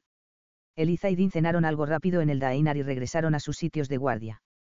Ella en el sofá, él en la camioneta. Descansaron un par de horas y empezaron el día nuevo con una dosis extra de cafeína de la máquina del doctor Fletcher. Creo que el seguro debería cubrirle la compra de café, murmuró Dean, con la voz ronca por el mal sueño. Le tendió una taza humeante. Las manos se rozaron, él la observó. La hallaba increíblemente bella, incluso en el estado deplorable en que estaban los dos. Podía ver las ojeras bajo sus ojos marrones, la palidez en su piel siempre dorada, el cabello recogido en una coleta alta y la camiseta blanca arrugada. Él no lucía mejor, lo sabía, la barba había pasado de prolija a desaliñada, y no quería imaginar sus ojeras, al tener la piel blanca, solían dibujarse unas aureolas violáceas enfermizas bajo sus ojos celestes. Y aunque estaba acostumbrado al trabajo duro y al estiércol, sabía que apestaba con otra clase de olor, uno que le recordaba a la guerra. El hedor a miedo. Tranquilo, lo puede descontar de impuestos. En tal caso. Volcó más infusión en su taza, le haré el favor, este año el IRS le deberá dinero. Eliza soltó una suave risa. Brindó con su propia taza de café antes de disponerse a firmar un centenar de formularios médicos. A Ryan volvieron a sacarle una muestra de sangre, a medir los latidos y comprobar la batería del marcapasos y la conexión a los aplicativos móviles a través del chip. Dean le pidió a Fletcher si podían instalar la aplicación también en su móvil. Ya sabes, por si Rouman cambia su móvil una vez más, Siseo. Sí, claro. Ya han visto, el aplicativo le salvó la vida. Me alegro de que hayas podido mantener el tratamiento, Eliza. Yo me alegro más, agregó ella. Miró a Dean de soslayo, nunca estuvo más segura en su vida de haber hecho lo correcto al casarse con él. Las cosas salen bien cuando están en el sitio y tiempo indicado. Deberíamos poder conseguir que los seguros médicos básicos cubran los tratamientos de esta índole, ya quedó en evidencia que no se trata de calidad de vida, sino de supervivencia. Presenta la propuesta, Eliza, propuso Dean, sé que, si existe alguien capaz de cambiar el mundo, esa eres tú. Eliza sintió la emoción hacer presión en su pecho. La confianza de Dean era abrumadora, y más aún, la sensación de que junto a él podría hacer realidad lo que se propusiese. Mientras dibujaba su firma de manera mecánica en los pies de las páginas, trataba de entender qué había sido primero. Sanar y reconstruir tu autoestima te hace hallar al indicado o el indicado te ayuda a sanar y reconstruir tu autoestima. Porque ya no podía separar a Dean Pearsall de su amor propio, quererlo a él era quererse a sí misma. Dean necesitaba recorrer el mismo camino, el de quererse para quererla, y Eliza se preguntaba infructuosamente si el amor que le profesaba podía guiarlo en ese viaje. Ryan caminaba por sus propios medios, estaba inquieto, el reposo lo ponía de mal humor. Mientras Camille y Liam le daban indicaciones sobre los cuidados, comidas y bebidas isotónicas, él atosigaba a Fletcher con preguntas sobre montar a caballo, hacer fuerza en el rancho y estar al sol al mediodía. Ya, ya. Se quejaba, prometo comer lo más desabrido de mi alacena y beber hasta inundarme, pero puedo montar. Fletcher rodó los ojos. Te compadezco, Eliza, le dijo a la madre. Sí, puedes montar, Ryan. Puedes hacer vida casi normal, excepto por las comidas y los medicamentos, y cuando te realicen los demás estudios en Lincoln sabremos qué medidas tomar más adelante. Bien. Ah. Chilló el adolescente y asustó a los presentes. Puedo hacer fuerza, porque Dean y yo debemos terminar el despacho de mamá para mañana. Empieza su nuevo trabajo. Los presentes lo miraron llenos de censura. Sin consultarse, dijeron a coro. No. Ryan estaba dispuesto a iniciar un drama de telenovela. Dean se adelantó. Usarás el destornillador eléctrico y yo haré la fuerza, vale, pero deja ya de tú. Al ver que el jovencito iba a reírse del vocabulario de su padrastro, el hombre se rectificó, de fastidiar a los doctores o te internaremos en Lincoln y comerás gelatina por una semana. Vale, vale. No hay necesidad de amenazar. Cogió la bolsa con sus medicamentos de mala gana y fue hacia la puerta, le apetecía marcharse de una buena vez. Ese sitio con olor a desinfectante y antiséptico le revolvía las tripas. Gracias, le dijo Eliza a Dean, entregó las copias de los formularios y se despidió del personal médico. No lo toméis a mal, pero espero no veros pronto, se mofó a modo de saludo. Lo mismo decimos, señora Pearsol, esperamos no verla por aquí, la despidió Camille. El viaje de regreso fue calmo, oyeron música, condujeron despacio, apreciaron el paisaje e hicieron planes cotidianos. Los tres sabían que los esperaba el más arduo de los trabajos una vez llegaran al rancho, el de sanar. Capítulo 21. Los ojos de Dean se abrieron en las primeras horas de la mañana, el estrés del día lo empujó a un sueño militar. Siempre alerta, listo para entrar en acción en cualquier momento. El sonido que lo despertó no fue el de las bombas, los disparos o las órdenes del general, sino el rechinar de los dientes de Eliza. Estaba dormida, el agotamiento físico había ganado la batalla y apagado el sistema como si el cuerpo que tanto anhelaba fuera una máquina a punto de sobrecalentarse. El sueño, sin embargo, distaba mucho de ser reparador. Dean encendió la lámpara de noche, el resplandor dorado de la bombilla iluminó la habitación. Se dio la vuelta en el colchón, apoyó el peso en el brazo derecho y proyectó una larga sombra sobre su mujer. La observó. Se encontraba ovillada con el rostro oculto contra la almohada. Los hombros tensos apenas le permitían ver una porción diminuta de cuello. En sueños, Eliza sufría pequeños espasmos, como si la aquejara una pesadilla. Los dientes castañeaban pese a la prótesis de bruxismo. Dean pasó la palma por la espalda femenina cubierta por una fina camiseta de algodón. Sus manos recordaban la textura de la suave piel y sus ojos empezaban a memorizar los lunares, los valles, las mesetas y cada curva de la anatomía de Eliza. SHH, le dijo en un susurro. Estoy aquí, puedes descansar, ya no estás sola. Esperaba que sus palabras se colaran en los sueños de su esposa, le brindaran un poco de paz. No sucedió, por el contrario, una lágrima brotó de los ojos cerrados de Eliza y se deslizó por el canal que formaba su pequeña nariz con la mejilla, hasta golpear la almohada en un sonido ahogado pero tan estruendoso como lo era su dolor. Dean le secó con el pulgar, y ella abrió los párpados, desorientada, confundida por el contraste entre los dos mundos. El de sus pesadillas y el de la realidad al despertar junto a Dean. ¡Ey!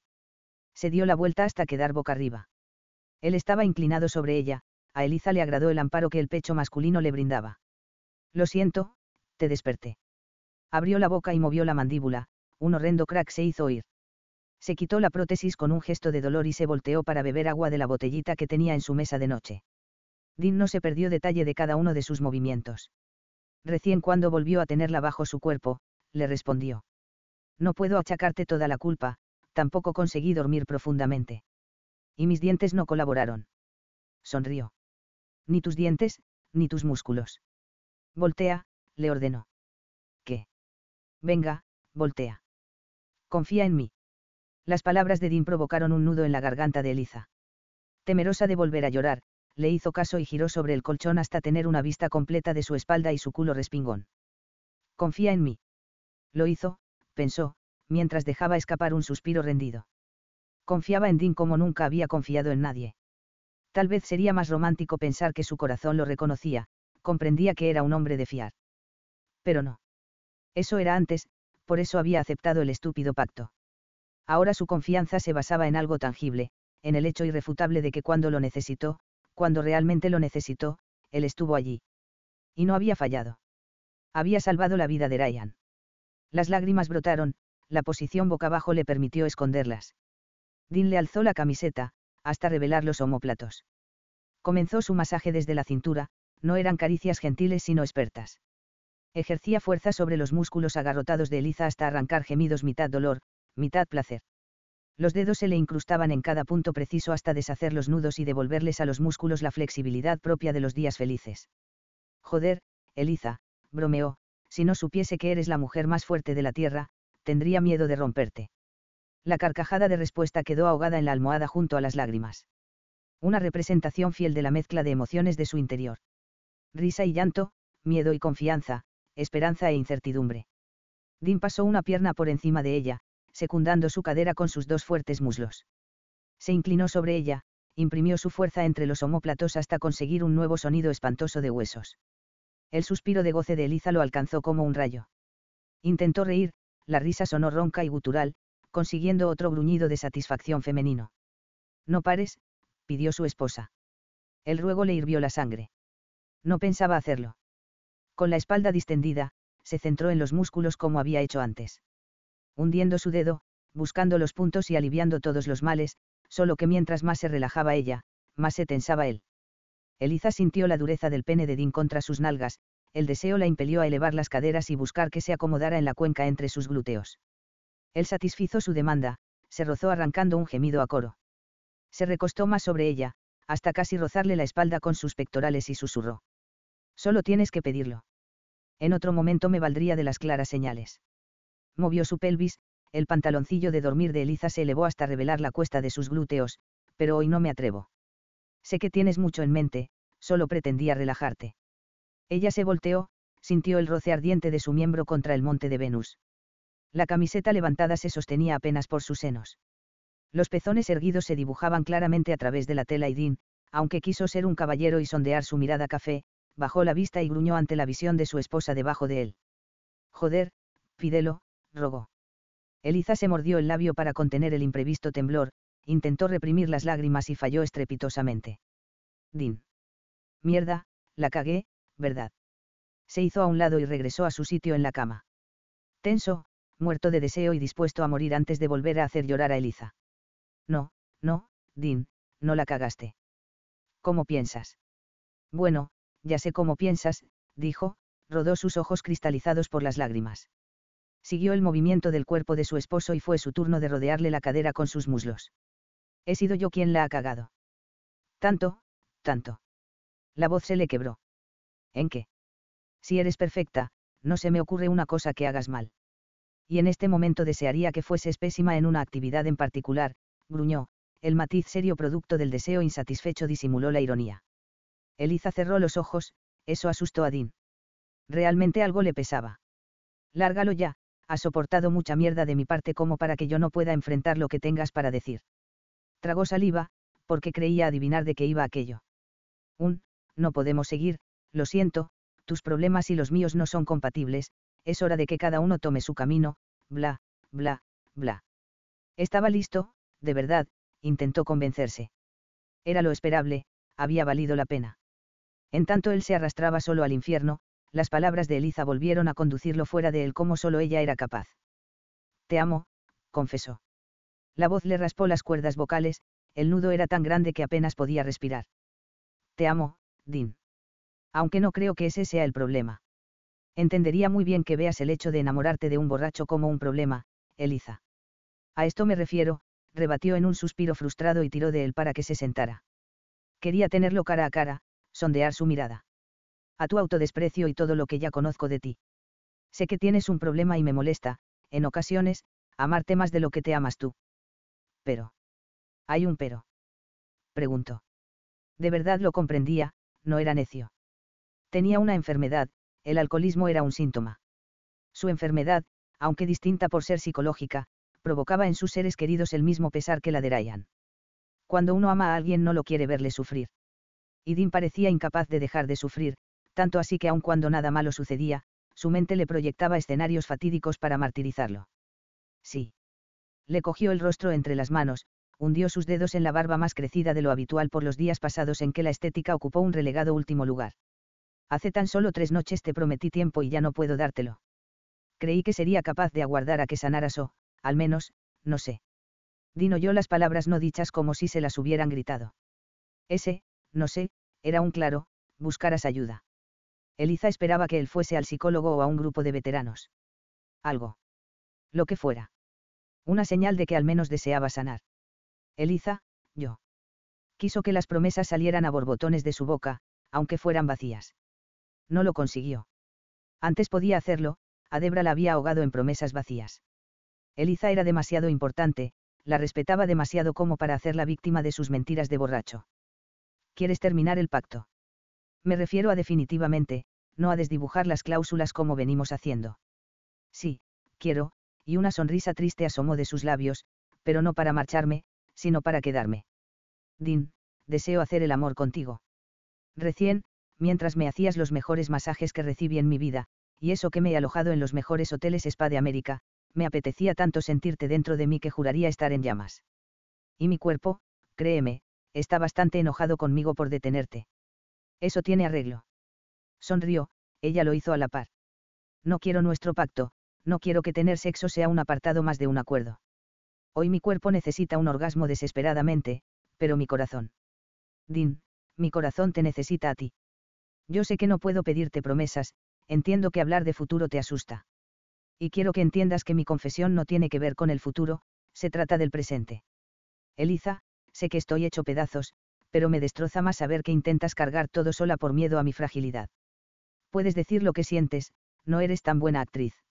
Esa es una de las pocas virtudes que no posees. ¿De qué hablas? De que por más que no hables del futuro, puedo leerlo en tu mirada. Por más que no lo expreses en palabras, lo adivino en tu rostro. La besó en los labios. Yo tampoco quiero estar solo, no luego de experimentar tu compañía. Tienes razón, me agobia hacer promesas porque no me creo capaz de cumplirlas, pero la parte de, hacer promesas, no es la que provoca el dolor, sino la de no creerme capaz de llevarlas a cabo. Y ese miedo está presente, me haya comprometido a algo o no. Apoyó su frente en la de ella, cerró los ojos con fuerza. No tiene sentido que los dos carguemos palabras no dichas cuando tú sí tienes el valor de expresarlas. No temas, no puedes romper lo que ya está roto. Ya lo dije, te amo.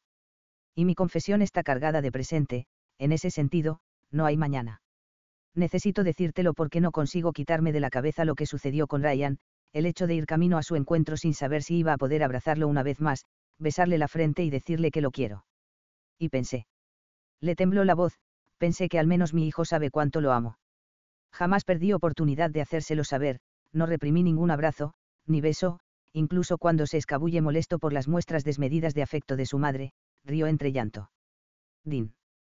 Tomó aire, Din, de lo único que nos podemos arrepentir mañana es de no habernos amado hoy.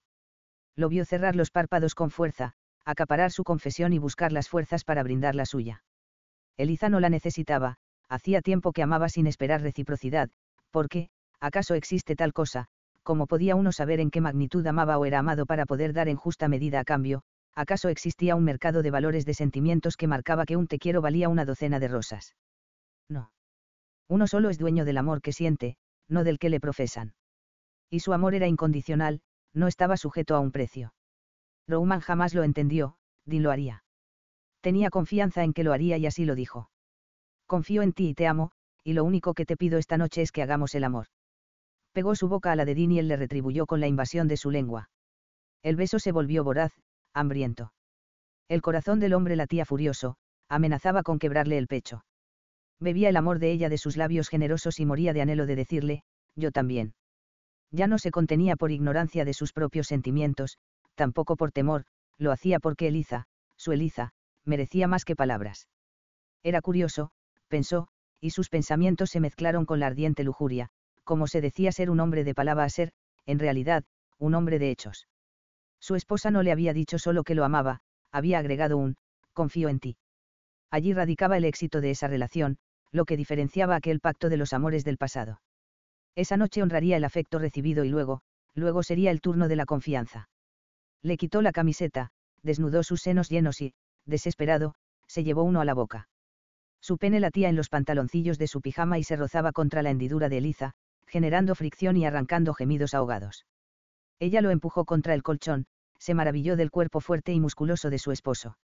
No se cansaba de explorarlo, los tendones se marcaban en sus antebrazos, la piel era suave y salpicada de vello rubio, los músculos eran grandes a la vez que flexibles. Tenía algo de gran felino, y deseó hacerlo rugir, o ronronear. Le bajó los pantalones por sus largas piernas y, una vez desnudo, no dudó en llevarse el pene a la boca. Le oyó gruñir de placer. Eliza, suspiró, joder, que estoy muy caliente. Exacto, dijo ella, su aliento tibio le rozó el glande.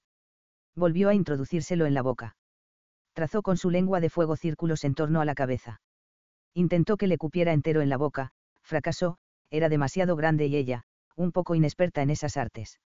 Jamás había aprendido cómo abrir la garganta, aunque, pensó con picardía, ahora contaba con un buen aliciente para mejorar. Su juego fue interrumpido, Dean la cogió en brazos, la hizo girar y la inmovilizó contra el colchón. Sus ojos celestes eran todo pupilas, sus mejillas estaban sonrosadas y una fina pátina de sudor le hacía brillar la piel. Eliza gimió gracias a la erótica estampa pretendes dejarme en ridículo. Bromeó, el orgullo no tenía lugar entre los dos. No precisamente. Lo rodeó con sus piernas y lo instó a unir sus pelvis. Ella aún llevaba los pantaloncillos y las bragas. Pretendía hacer que te corrieras en mi boca, le dijo, le lamió los labios, me preguntó a qué sabes. Notó cómo se estremecía de deseo. Pretendía volverte loco, ¿cómo me vuelves tú a mí? Sí. Preguntó, presionando más su pelvis. El roce llegó al sitio indicado, arrancó un quejido de deleite de labios de Eliza. Mala suerte, Eliza, ¿por qué no me vuelves loco? Me vuelves cuerdo, le susurró. Se apartó apenas un segundo para quitarle los pantaloncillos y las bragas. No hay nada más racional que desearte desesperadamente, no hay nada más cuerdo que ansiar estar entre tus piernas hasta la madrugada. Nada más sensato.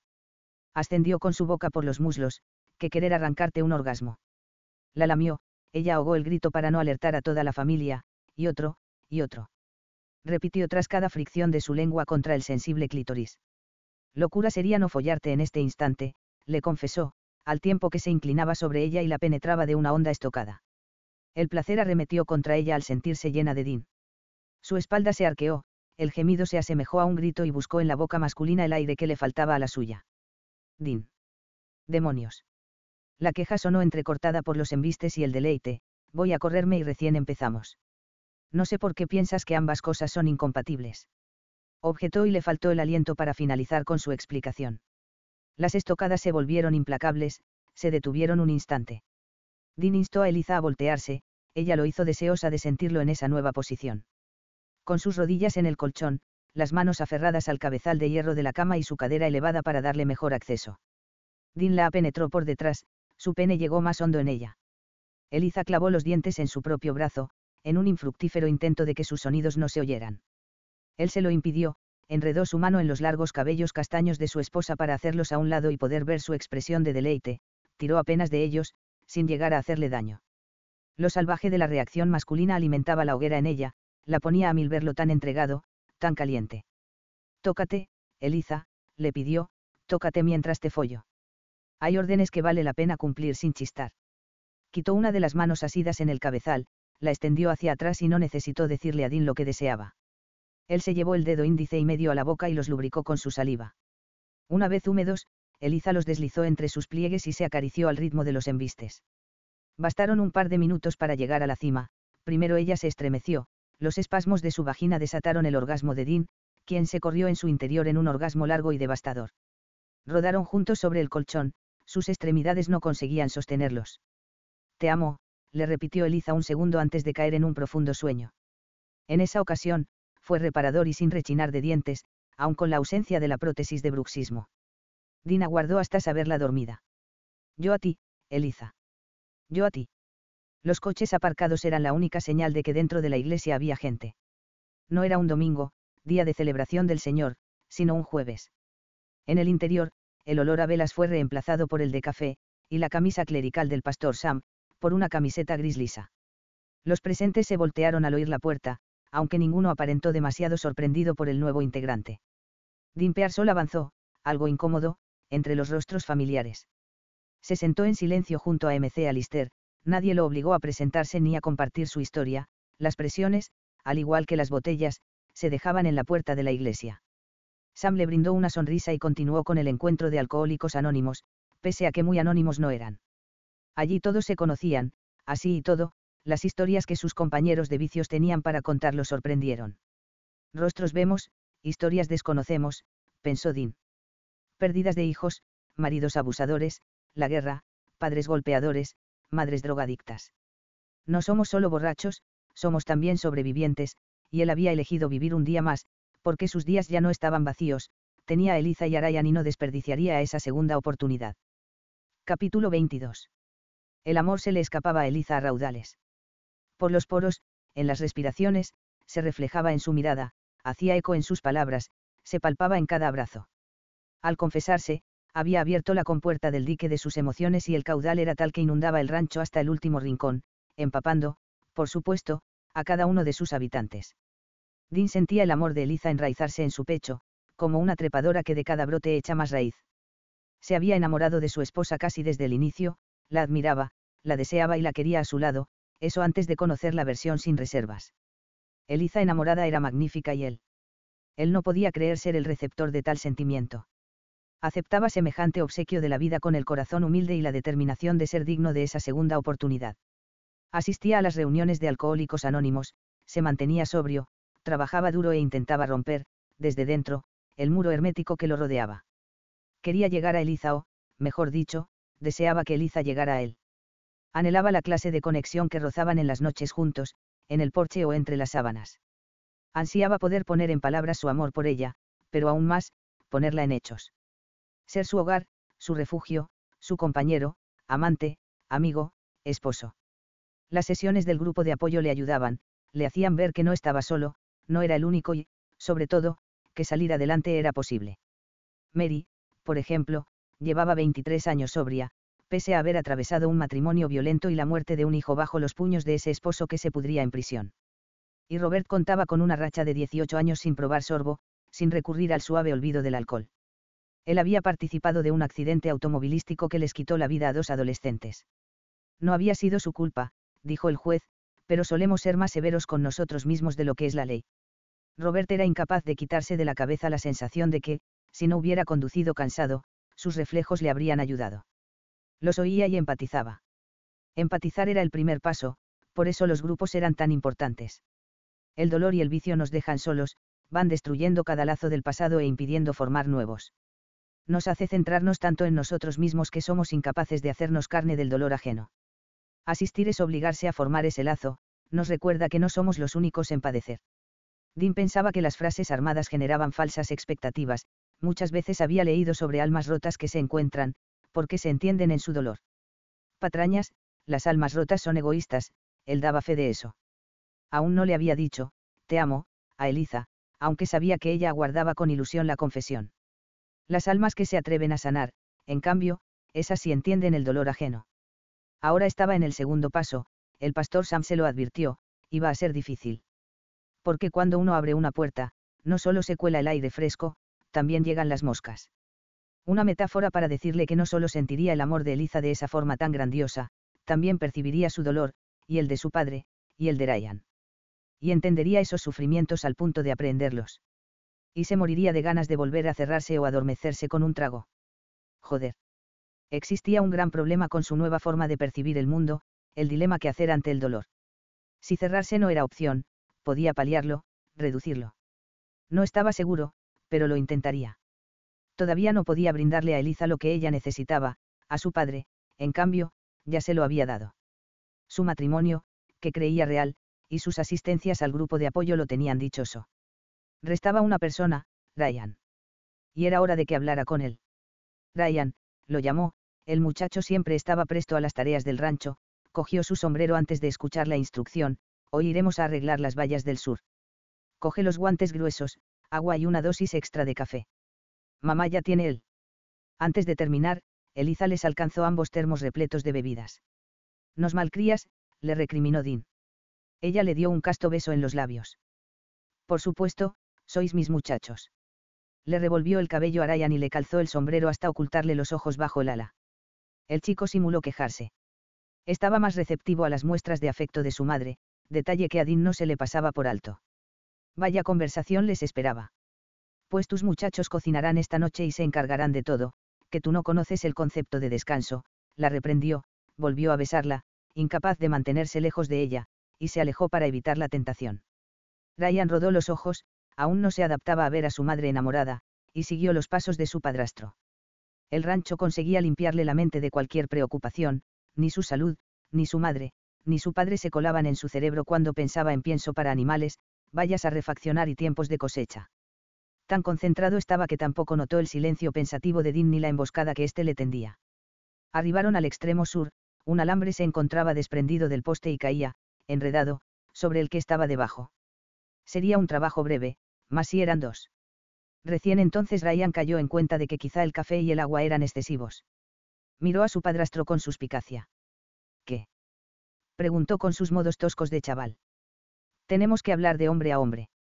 Si me vas a decir algo de mi mamá, te lo guardas, porque con suerte y esfuerzo consigo pasar de sus besos. Compuso un gesto de contener el vómito, Adin le hizo reír. Voy a hablar de tu madre, pero no de cursilerías. Oh, por lo menos, no demasiado. Venga, hombre.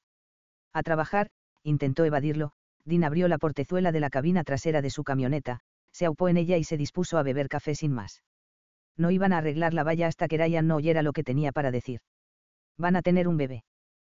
Preguntó Ryan, rendido. Si es así, felicitaciones. No, ¿de dónde ha sacado eso? No me hagas responder, gruñó el muchacho, rodó los ojos y se sentó junto a su padrastro.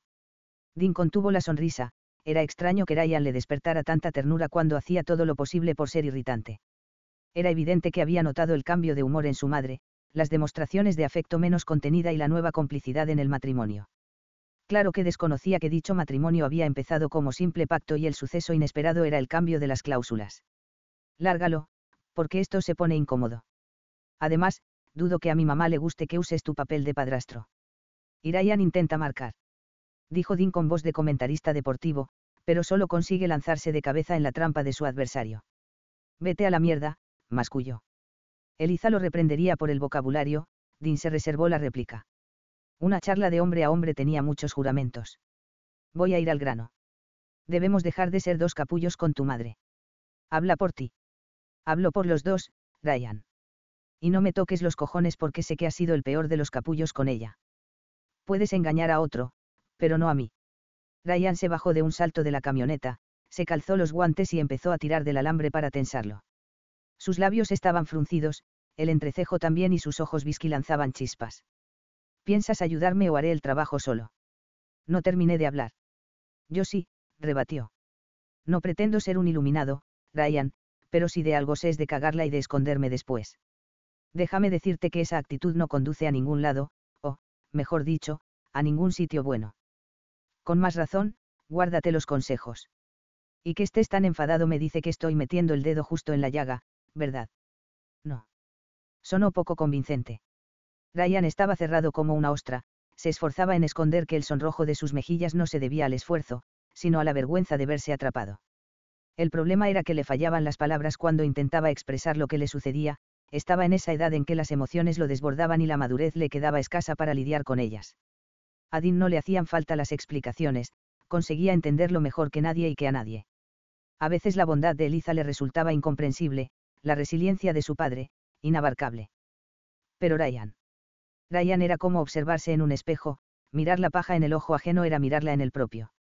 Tu madre es un imán para los capullos, decir que tu padre es uno es remarcar la obviedad, ¿verdad? Consiguió la atención del muchacho.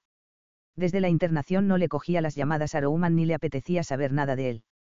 Hablaba con su abuelo y sus tíos sin pasar por su padre, como si estuviera muerto. Tú no eres como él. Yo no soy como él. Se irguió, lo enfrentó con sus ojos chispeantes y las pecas casi borradas por el sonrojo. Pero tampoco somos mucho mejores, ¿sabes por qué tu madre nos atrae como la fruta a las moscas? Ryan negó, pero no retornó a la labor. Si Dean había sido malo con su madre quería saberlo y arrancarle los cojones por ello. ¿Por qué es pura luz, chaval? Dijiste que no te pondrías cursi, lo reprendió.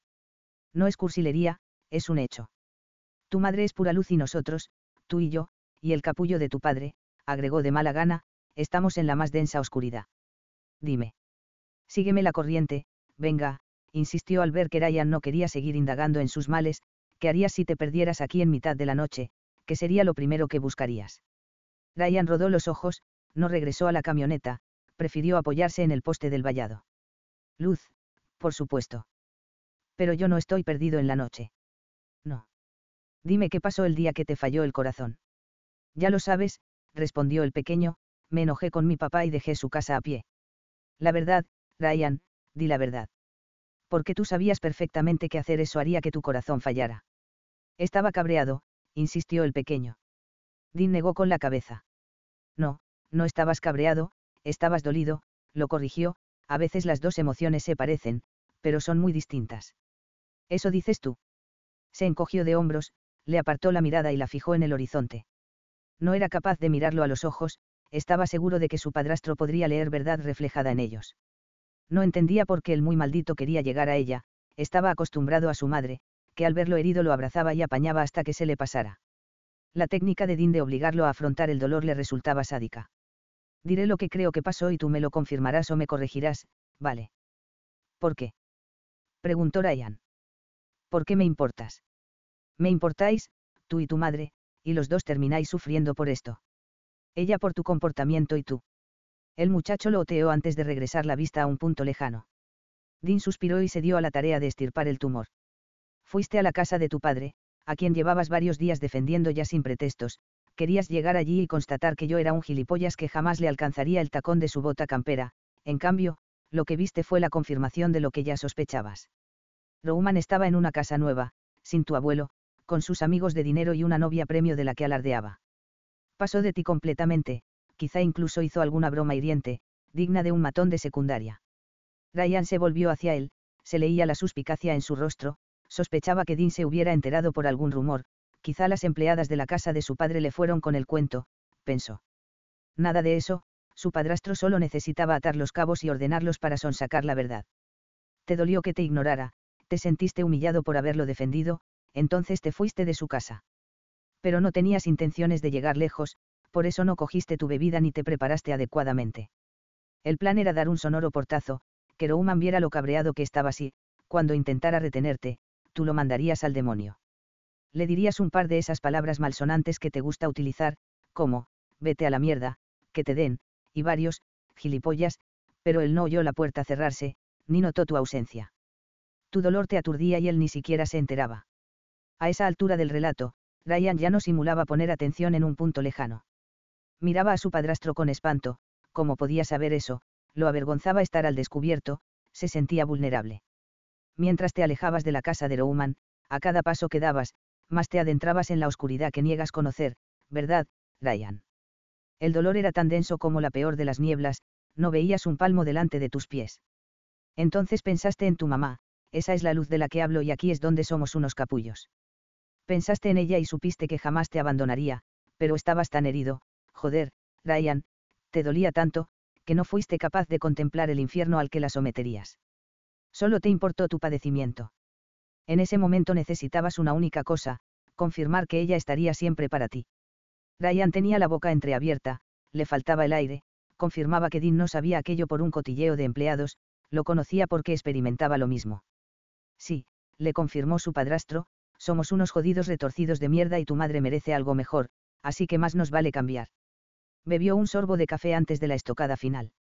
De camino aquí, Ryan, en ese momento que te asusta reconocer, al borde de ese abismo que te llamaba, tomaste una decisión desesperada. Pusiste a prueba el amor de tu madre. Te dijiste, si me ama, me va a salvar y, si no me salva, entonces, ¿para qué vivir? Estoy completamente solo.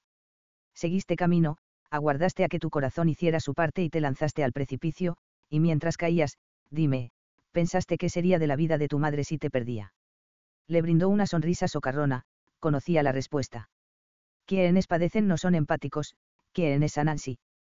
Ryan alzó su rostro hacia su padrastro. Las lágrimas le surcaban el rostro y pendían de su mentón. El aire le quemaba en los pulmones y un nudo inmenso lo estrangulaba. Yo. Balbuceó, yo pretendía que alguien. Que alguien notara cuánto me dolía, joder. Lo sé. Yo lo noto, Ryan. Yo lo entiendo, colega. No quería morir, confesó. Dean bajó de la camioneta y se acercó a él. Lo sé. No quiero morir, repitió y rodeó a Dean con sus brazos a la altura de la cintura. Él le devolvió el abrazo y lo contuvo. Lo sé, Ryan. Ya lo ves, siempre hay alguien que nos entiende, en un mundo tan grande, crees que somos los únicos capullos retorcidos. Y encima tu madre nos atrae todos a su órbita, como el sol que es. Le mesó el cabello al oírlo largar una ahogada queja por su cursilería aunque me preocupa un poco que lo seas con 13 años, yo empecé a los 18. Es que tú eres un lerdo, bromeó Ryan con la voz nasal por el llanto que intentaba contener. Le habían enseñado que los vaqueros no lloraban. Dean se lo desmintió al dejarle ver sus ojos celeste cielo cristalizados por las lágrimas.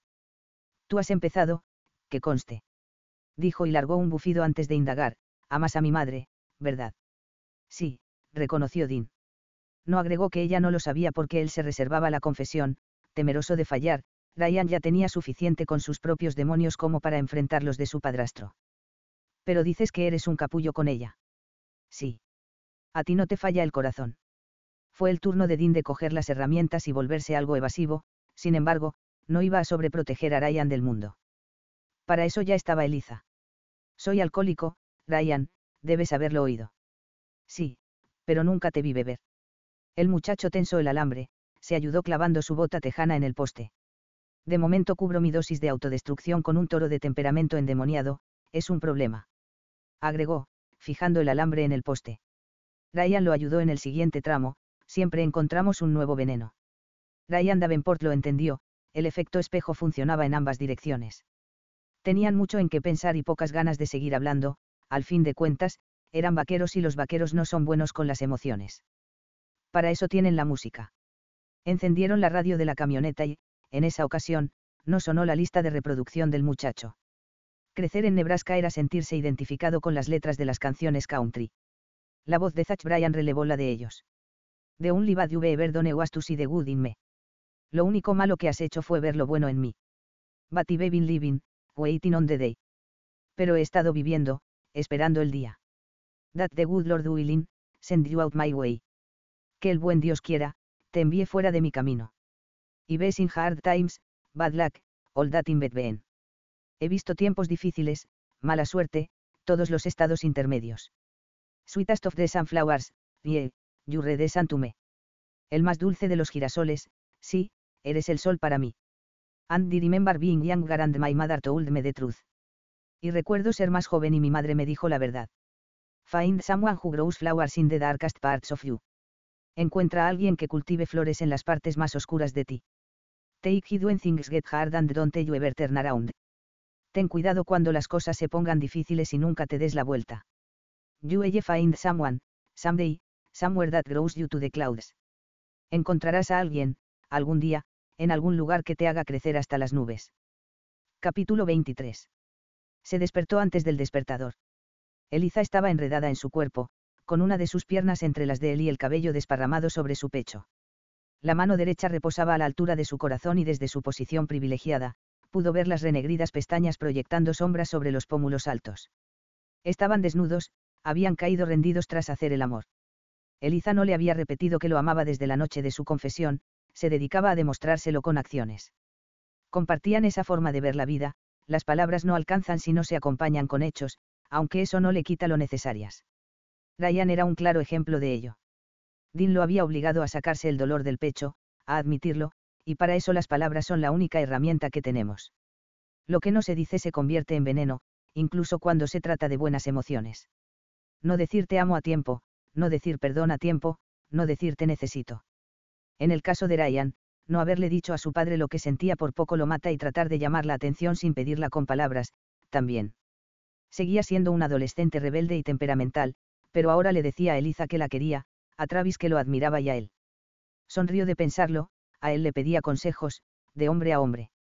Sin embargo, era Dean quien más aprendía. La conversación con su hijastro había tenido el fin de alivianar a Eliza y el resultado, en cambio, lo había alivianado a él. Le demostraba que sí podía, que había algo en este mundo que podía brindar. Su amor podía estar un poco roto y oxidado, pero todavía valía y había quienes lo necesitaban. Ya no brillaba una única luz en su noche. Se escabulló con delicadeza fuera de la cama, tenía la intención de preparar el desayuno. Eliza debía tomar una reunión muy temprano en la mañana y las vacaciones de Ryan habían llegado a su fin, ese muchacho tenía que coger un libro cada tanto, porque si por él fuera, estaría todo el día entre animales. Eliza abrió los ojos y vio a Dean listo para empezar la jornada. Se desperezó y le brindó una visión perfecta de su cuerpo desnudo. Buenos días. Los mejores, respondió él, con la voz ronca. Se inclinó hacia ella y la besó. Intento ser un caballero y tener listo el desayuno, pero tú te interpones. Ya quisiera, se lamentó Eliza, soltó una risa y lo empujó desde el pecho, pero debo estar lista en media hora. Puedo ser veloz, no me agrada, pero puedo. La risa de ella lo hizo vibrar, le dio un casto beso, de lo contrario, no podría detenerse. Y mentía, no tenía ninguna intención de ser breve. Con ella, jamás. Vale, me iré a hacer el desayuno, dejo en constancia que es bajo protesta. En mesa de reclamos, por favor, respondió ella, él le lanzó un cojín antes de abandonar la habitación. Bajó las escaleras sin emitir sonido y fue a la cocina a encender la cafetera y preparar las tortitas de avena. La falta de alcohol y el cambio de alimentación empezaban a notarse en su cuerpo, estaba más marcado y firme, y se daba cuenta de que había recuperado fuerzas. Rara vez comía tocino por no tentar a Ryan, quedaba relegado a las ocasiones especiales. Eliza lo abrazó por detrás, le dio un beso en el omóplato, lo más alto que llegaba sin ayuda, y se dispuso a ayudar. De eso nada, le reclamó él, es mi turno en la cocina y tú eres muy metiche. Vale, entonces iré a despertar a Ryan. Quizá consiga que se levante de buen humor. Rodó los ojos, era una esperanza vacía. Dean sonrió. Pídeles a los maestros que escriban los enunciados con vacas, así pondrá atención. Terminó de disponer el desayuno en la mesa, Travis llegó alertado por el aroma y se sirvió una taza de café. Taza que por poco se estrella contra el suelo cuando Eliza regresó. No está. Ryan no está en la habitación. ¿Cómo que no está? Los dos cogieron sus móviles y revisaron el aplicativo del corazón. No había una alerta, aunque sí se veía una curva de palpitaciones acorde a actividad física. No durmió. Reconoció Dean en esos valores. Ni ayer. Eliza, más experimentada en el uso de la aplicación, sabía consultar el historial. Ni anteayer, ni. ¿Dónde cojones está? Dean dejó ir su temperamento, acaso su charla no había hecho mella como creyó. Salieron los tres a buscar señales de Ryan. La camioneta estaba en su sitio, la bicicleta también. No había abandonado el rancho. Lo comenzaron a llamar a viva voz, todos excepto su padrastro, quien adivinó su paradero. Estará en los corrales. Se dirigió a grandes zancadas en esa dirección hasta paralizarse a pocos metros. Ryan. Eliza intentó gritar, la voz apenas le salió. Travis quedó clavado en el suelo junto a su hijo. ¿Qué cojones? murmuraron los hombres. Ryan abrió la compuerta del toro y se paró en el medio del corral, lazo en mano, sin inmutarse. El toro avanzó en el terreno, ignorando al muchacho. Se acercó a su follaje y comió en actitud mansa. Si los corazones de los testigos tuvieran el marcapasos, estos mostrarían que habían dejado de latir. Ryan blandió el lazo, chistó apenas con la lengua contra el paladar y el toro dejó de comer para ponerle atención. Entonces lanzó la soga con precisión profesional, el círculo pasó sin enredarse en los cuernos y se depositó con delicadeza en la testuz del animal. Los tres contuvieron el aliento y el espanto, un movimiento en falso podía asustar al toro y poner en riesgo a Ryan. Pero el muchacho parecía tener la situación bajo control, comenzó a enrollar la cuerda en su hombro y codo, acortando la distancia que lo separaba del animal. Una vez estuvo a su lado, en un gesto lleno de ternura, le acarició la cabeza y el hocico negro. El toro le empujó la palma con su nariz. Venga, dijo Ryan, su voz sonaba suave y tranquila, un paseo y vuelves a comer. Vale. El toro bufó, clavó sus patas traseras en el suelo y movió la cabeza, buscando quitarse el lazo. El muchacho no se inquietó, sabía que el animal no lo veía como una amenaza, se había ganado su confianza. Ahora era turno de determinar quién era el alfa del corral, y Ryan no pensaba dejarle el puesto al toro. Puedo estar aquí toda la mañana, lo desafió y apoyó la espalda en la valla de madera. Desde allí vio que tenía testigos, no se inmutó, ya sabía que lo reprenderían. No importaba, su misión era crucial. El toro volvió a bufar y, rendido, dio un paso. Ryan lo guió por la circunferencia del corral hasta regresar junto al follaje. Allí, cumplió su promesa, le quitó el lazo, le acarició el hocico y lo dejó comer en paz. Cuando saltó al valla, Travis, Dean y Eliza corrieron a su encuentro y por fin se atrevieron a respirar. Estás loco. Lo reprendió su madre. ¿Hace cuánto que te expones al toro, solo? ¿Sabes el peligro que has corrido? inquirió Travis, pálido como el papel. Dean, en cambio, encontró las palabras correctas. Un buen ranchero no se mete solo en un corral con un toro, entiende que hay trabajos que deben hacerse en equipo. Ryan le brindó a su padrastro una media sonrisa superada, cruzó los brazos a la altura de su pecho y lo imitó en posición. Piernas semiabiertas, ceño fruncido y porte de autoridad. No se trataba de una burla, sino de querer asemejarse a él. Desde su charla, Dean era la figura masculina de guía. Salvando un pequeño detalle, claro. No pretendía ser un buen ranchero, respondió. ¿Qué pretendías? El muchacho sonrió. Que ya no tengas excusas para ser un capullo retorcido. Travis y Eliza abrieron los ojos desmesuradamente, sin comprender. Y casi se le saltan de sus órbitas cuando Dean, en lugar de enfadarse, sonrió. No vuelvas a hacerlo. E igual estarás castigado, porque de esa no te salvas. Vale, aceptó Ryan, tranquilo. Matemáticas, intervino Eliza. Mamá. O matemáticas o ustedes dos me explican qué es eso de, capullos retorcidos. Los hombres cruzaron miradas, se dio entre ellos un diálogo mudo de complicidad. Vale, matemáticas, dijeron a coro y se apuraron camino a casa para huir del interrogatorio. Había llegado el momento. Dean lo sabía, lo sentía en el pecho, en la piel y en la boca del estómago, el cual amenazaba con dar un vuelco y largar hasta la primera papilla. Los nervios le hacían mover el pie y golpetear el suelo de manera rítmica. La voz de Mary lo pinchaba como mil alfileres, el dolor de ella se le hacía carne. Escuchar, recordar que no se está solo. Conocía el remedio, era hora de usarlo en él. Era hora de purgar con palabras lo que tenía dentro. Desde que asistía a las reuniones de alcohólicos anónimos no había dicho más que su nombre, nombre que los demás conocían, y agradecer a los oradores por compartir sus historias. No está sola, Mary, respondió al relato de la mujer. Sintió arena en la garganta. 23 años sin beber y aún necesitaba el apoyo de ellos, recordar que había alguien en el mundo dispuesto a tenderle una mano. Él. Él estaba dispuesto a tenderle una mano a Mary, a Robert, a McAllister y a los demás presentes. Pero, la pregunta que debía afrontar en esos momentos era, ¿estaba dispuesto él a aceptar esas manos que se le tendían? ¿Alguien más quiere compartir? Preguntó el pastor Sam. El pie de Dean cobró vida propia, se movió sin cesar y todos voltearon a verlo. Dean. Lo animó Sam. Sí. El silencio lo ensordeció, después de ese, sí, no parecían salir más sonidos de su boca. Nadie lo apresuró, allí sabían cómo se sentía tener el Sáhara en la garganta. Empieza por tu nombre y porque estás aquí, Logio. Dean suspiró, aquello tendría que ser fácil, los presentes sabían su nombre y su problema, y, sin embargo, parecía que decirlo era una quimera. Vale. Tomó aire. Soy Dean y soy alcohólico. Bienvenido, Dean, dijeron los demás y aguardaron pacientes. Llevo siete meses, una semana y tres días sin beber. Felicidades, Dean. Ese es mi muchacho, agregó MC Alister, alivianando el ambiente. Los miembros sonrieron. Empecé a beber hace unos años, no recuerdo cuándo. Uno se acuerda mejor del día que dio el último sobro que el primero. Supongo que la línea entre ser un bebedor social y un alcohólico se desdibuja tan paulatinamente que no podemos ver cuándo dejó de existir por completo. Beber es como la analogía de la rana en el agua caliente, si nos lanzáramos al agua hirviendo, saltaríamos fuera de inmediato, pero cuando ésta se calienta de a poco. Los asistentes asintieron, entendían lo que decía.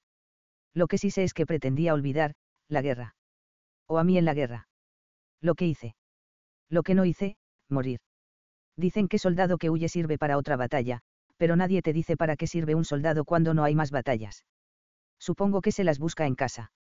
Le costó seguir, tenía entre las manos un vaso de papel con café humeante, bebió un sorbo. No había terminado y sus compañeros lo sabían, aunque si decidía no hablar más lo entenderían. Dean pensó en Eliza, en Ryan y en Travis y halló el valor para continuar. En la guerra hice cosas horribles, no sé si eran necesarias. El ejército dice que sí, América lo agradece cada día de los caídos y los 4 de julio, pero yo ya no estoy tan seguro. La línea entre el bien y el mal se emborrona, y sin ella, ¿cuál es nuestra brújula? Es como cuando bajas de un barco, la tierra firme parece moverse y la proa, estar quieta. Pierdes el contacto con la realidad o la percibes de otra manera. De lo único que estaba seguro era de no querer regresar al frente, y mi mente insistía en llevarme allí cada noche. Empecé a beber para olvidar, que, la culpa, el remordimiento, el horror. Miró su café, la superficie oscura lo llamaba como un pozo sin fondo, ese del cual debía salir. Alejé a todos de mí, al tiempo que le suplicaba que me salvaran. Me convertí en un animal salvaje atrapado en una trampa, que tira zarpazos a sus rescatistas. Y a medida que la gente se apartaba de mí, confirmaba lo que ya creía saber, que no merecía ser rescatado. Ese abismo oscuro y sin luz en el que me hallaba era mi lugar y siempre lo sería. Lo único que podía hacer por los que amaba era apartarme de ellos para no arrastrarlos conmigo y esperar a que todo terminara ya fuese con el alcohol, un toro embravecido o hallase el valor final de apretar el gatillo. Y entonces. La espuma del café dibujó un círculo claro en la superficie, y entonces apareció Eliza. Los miembros la conocían, Fort Creek era un pueblo chico. Me dije mil mentiras sobre ella, los alcohólicos somos buenos mentirosos. Me dije que solo la estaba ayudando, que no me enamoraría de ella o, lo más evidente, que ella no se enamoraría de mí y yo haría bien en recordarlo me dije lo mismo que muchas veces repetí sobre la bebida, lo tengo bajo control. Una risa irónica escapó de sus labios. La verdad siempre encuentra el camino para revelarse y la verdad es que sabía aquí, se tocó el pecho, que ella no era de las que se rendían. Fue mi último grito de auxilio y Dios. Dios, a través de ella, respondió. Eliza se encargó en estos seis meses que llevamos casado de recordarme que todos somos dignos de amor y en nosotros está hacernos merecedores de dicho milagro me demostró que también mi amor sirve de algo, no soy ese monstruo en la oscuridad que devora la luz y no da nada a cambio. Me enseñó, sobre todo, la diferencia entre humildad y baja autoestima. Creerme indigno de amor es falta de autoestima, aceptar el amor que se me da e intentar retribuirlo es humildad. Aunque me cueste, reconoció con una risa ronca, porque tener a Eliza a mi lado me convierte en un grandísimo engreído. Los asistentes rieron con él. No sé muy bien qué intento decir. Lo vienes haciendo muy bien, Dean, lo animó Sam. Creo que se trata de darle sentido al dolor, a la mierda que tenemos dentro. Quien se queda en el dolor es masoquista, y los masoquistas disfrutan de ello, ¿verdad? En cambio, los demás que buscamos en el dolor exactamente, si no hallamos placer, que deseamos encontrar. Dejó la pregunta flotar en el aire. Pienso que expiación. Compensar los platillos imaginarios de nuestra propia justicia. Y es aquí, al igual que en el amor, donde necesitamos ser humildes. Los seres humanos no somos buenos jueces, solo Dios lo es, y si Él nos brinda una segunda oportunidad, ¿cómo podemos negarnos a tomarla? ¿Cómo podemos cuestionarlo? El camino es hacernos merecedores y eso se hace un día a la vez. El pie ya estaba estático, los nervios se habían evaporado y la paz lo embargó. Eliza y Ryan son mi segunda oportunidad, mi milagro, una segunda oportunidad que solo puedo coger si tengo mis dos manos libres, algo imposible si en una siempre aferro una botella. Capítulo 24. Esa noche estaban solos. Ryan visitaba a su abuelo y tíos, y Travis había decidido ir a pescar con Bud, aprovechando que el rancho estaba en buenas manos. La brisa fresca se colaba por las ventanas y el atardecer se extendía sobre los pastizales. El sonido de los animales se unía al de grillos y ranas, el clima se sentía algo pesado por la inminencia de una tormenta. Tenían la radio encendida, con el volumen bajo para permitirse conversar, pero atentos a cualquier aviso de tornado. Ya los últimos de una temporada gentil. ¿Por qué no hacemos las chuletas en la barbacoa? Propuso Dean, cambiando el plan a último momento. Podemos comer en la galería. Un excelente plan, convino Eliza, en especial porque la barbacoa es tu sitio y yo no debo cocinar. Nena, creo que te estoy mal acostumbrando. Frunció el ceño e intentó componer un gesto de hombre rudo, de ranchero de otra época. Fracasó ante la risa de su esposa. Yo me malacostumbro fácil. Lo golpeó con el paño de cocina de manera juguetona y lo empujó al exterior de la casa. Eliza no era una mujer dada a las tareas domésticas, su capacidad para la administración siempre la condujo a otras actividades, sin embargo, reconocía hallar placer en atender a, sus chicos, como los llamaba. Hornear un pastel, preparar una comida especial o bordar un cojín cambiaban de matiz cuando la intención era apañar a sus seres queridos.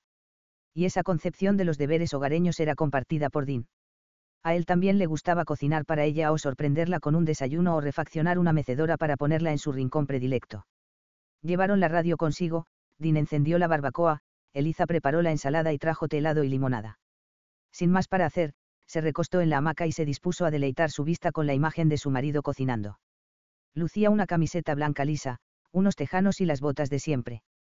El cabello estaba algo húmedo y peinado hacia atrás producto del baño tras la jornada laboral. El aroma de la carne asada le llegaba junto al inconfundible perfume del champú de Dean y su loción. Ya asociaba ese olor al hogar. Mientras lo observaba, se mordía los labios con los atropellados te amo que nacían de su pecho y se enredaban en su lengua.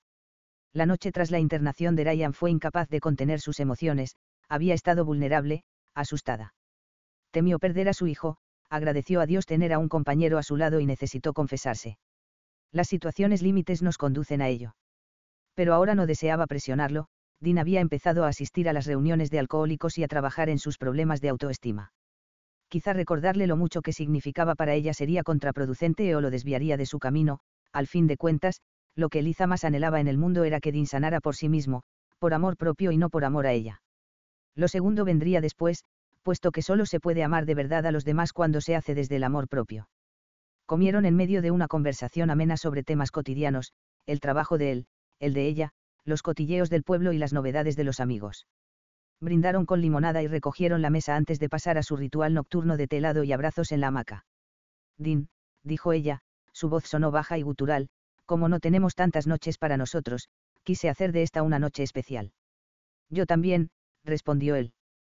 ¿Quién primero? Dame una pista, pidió, curioso. Eliza río. Sabes que hoy cumplimos seis meses exactos desde que confirmamos nuestro pacto. Sí. Desde que había dejado de beber, llevaba una cuenta exacta de los días que pasaban. Llevo siete meses, una semana y cinco días sin beber, seis meses, tres semanas y doce días desde que se había encontrado con Eliza en la fiesta de los veteranos, seis meses exactos desde que la besó en el aparcamiento del Dainar y accedieron a casarse. 182 segundas oportunidades. Pues, pensaba celebrarlo desabrochó el primer botón de su camisa escocesa y reveló el inicio de una sugerente ropa interior. El plan contaba de más pasos, velas, aceites aromáticos y un sinfín de ideas para explorar en la cama. O en la sala. La cocina, ¿por qué no allí mismo? Un gruñido satisfactorio nació en la garganta de Dean. Vale, entonces supongo que yo voy primero. Se retorció en la hamaca porque una incómoda erección se interpuso entre los dos. ¿Qué tienes en mente? Eliza se volvió hacia él. Dean se puso de pie, ella se incorporó a su lado y lo miró sorprendida. Eliza, nena. Rieron por la broma privada, cierto es que me siento inseguro con respecto al futuro. Mi problema me va a acompañar siempre y, aunque me gustaría pensarlo como superado, sé que es uno de los engaños de mi enfermedad.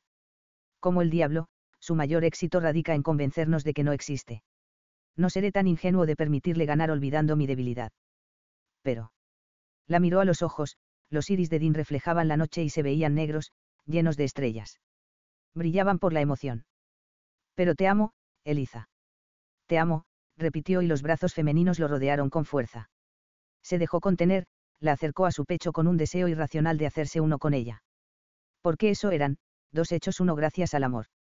Amarte me quita parte del temor a lo que vendrá, me brinda ciertas certezas de que no todo es efímero, no todo puede romperse. No elegimos de quién enamorarnos, nuestros errores del pasado lo demuestran, pero en alguna instancia dos personas entre billones se hallan, se miran, hacen un absurdo pacto y... y se aman, completó ella. Lloraba de felicidad, Dean le secó una lágrima con el pulgar y se lo llevó a los labios. Saboreó la dicha de ella y la compartió en un suave beso. Nuestro encuentro vence al azar, proclama que estaba destinado a ser. Y algo destinado a ser no entiende de tiempos, sucede. Sucedió y sucederá. Amarte es lo único que no puede destruir ese aterrador futuro que me abruma. Dean. Eliza había creído que podía vivir sin una declaración de amor, que le bastaría leerla en las acciones de su esposo o que alcanzaría con lo que ella sentía. Pero ante aquellas palabras, entendió que el amor siempre debe gritarse y que fue una necia en callar, aunque la hubieran guiado las buenas intenciones. Sí, Eliza, solo puedo ofrecer el presente. Pero ¿quién tiene asegurado el futuro? Por eso no debemos perder un segundo más. Le acarició la mejilla, palpó la suavidad de su barba y se preguntó cómo había vivido sin él esos años, cómo no había caído a sus pies siendo una jovencita, cómo se habían dejado escapar el uno al otro por tanto tiempo. Y la respuesta estaba allí, en esa eternidad que engloba un te amo. Porque las cosas suceden a su debido momento, porque son perfectas, porque el amor nada entiende de azar y todo de destino. Tenemos el presente y lo que hacemos aquí y ahora es lo que cuenta, sí, pero no nos podemos engañar creyendo en lo efímero. No nosotros, somos demasiado listos para eso, ¿verdad? Sí, de otro modo no se nos hubiera ocurrido un tonto pacto para ocultar que siempre quisimos estar juntos y éramos demasiado cobardes para admitirlo. Ahora entiendes a qué nos referíamos Ryan y yo con lo de, retorcidos, bromeó Dean, y Eliza lo observó confundida. Sabía que no se lo diría, era un secreto entre padre e hijo. La complicidad de ellos le sumaba intensidad a su ya inmenso amor. Lo que intento decir, Eliza. Bufo. Yo soy malo con las palabras y tú me distraes demasiado. Yo pienso que eres excelente con las palabras. En especial con dos. Vamos, nena. Conjeturó, ella rió y él le entregó su merecido premio, o te refieres a, te amo. Recibió un beso por respuesta. Como ya se había enredado con sus pensamientos, decidió hacer lo que siempre le funcionaba. Eligió una canción y clavó una rodilla en el suelo de la galería. Eliza Crasby, deseas ser mi esposa de verdad, sin pactos ni pretextos, deseas construir este presente conmigo, con el único compromiso de hacerlo con cimientos firmes para que puedan soportar los embistes del futuro. Sí, acepto. Y tú, Dimpear Sol, acepta ser mi esposo, sin pactos ni pretextos, dejándote amar, mimar y cuidar. La cogió en brazos y la hizo girar antes de unir su boca en un beso cargado de felicidad. Ahora sí, a seguir con tus planes de esta noche, propuso y desabrochó un nuevo botón. El encaje negro sugería más de lo que cubría. La llevó escalera arriba, mientras en el cielo de Nebraska empezaba a formarse una tormenta lejana. Una última cosa. ¿Qué? Lo de construir con cimientos firmes va también para tus muebles de oficina. Esos de ensamblar no soportan ni un rasguño y aquí nos proponemos desafiar la eternidad. Hecho. Y comenzó a desabrocharle la camisa. Dean hizo malabares con las manos y consiguió seleccionar la canción que deseaba, la que había preparado para su declaración de amor enredada. Y gave it hell on Friday nights. Lo di todos los viernes por la noche. All about that single life. Todo sobre esa vida de soltero. Y gave my mama a reason to pray. Le di a mi mamá una razón para rezar. Didn't take care about trying to change, no. No me importaba tratar de cambiar, no. Y gave my all to those empty bars. Lo di todo en esos bares vacíos. They always left me with a broken heart. Siempre me dejaron con el corazón roto. Never really ever gave love a thought. Nunca realmente pensé en el amor. Man, as soon as I. Hombre, tan pronto como lo juré. God gave me a girl. Dios me dio una chica. Girl gave me a kiss. La chica me dio un beso kiss. Gave me a feel. El beso me dio una sensación que todavía tengo. Every time I look in her eyes. Cada vez que la miro a los ojos. Y don't deserve her and I don't know why. No la merezco y no sé por qué. Sí hand. Ella me dio su mano. Y a ring. Yo le di un anillo. Then as soon as I could. Y en cuanto pude. Y gave her my last name. Le di mi apellido.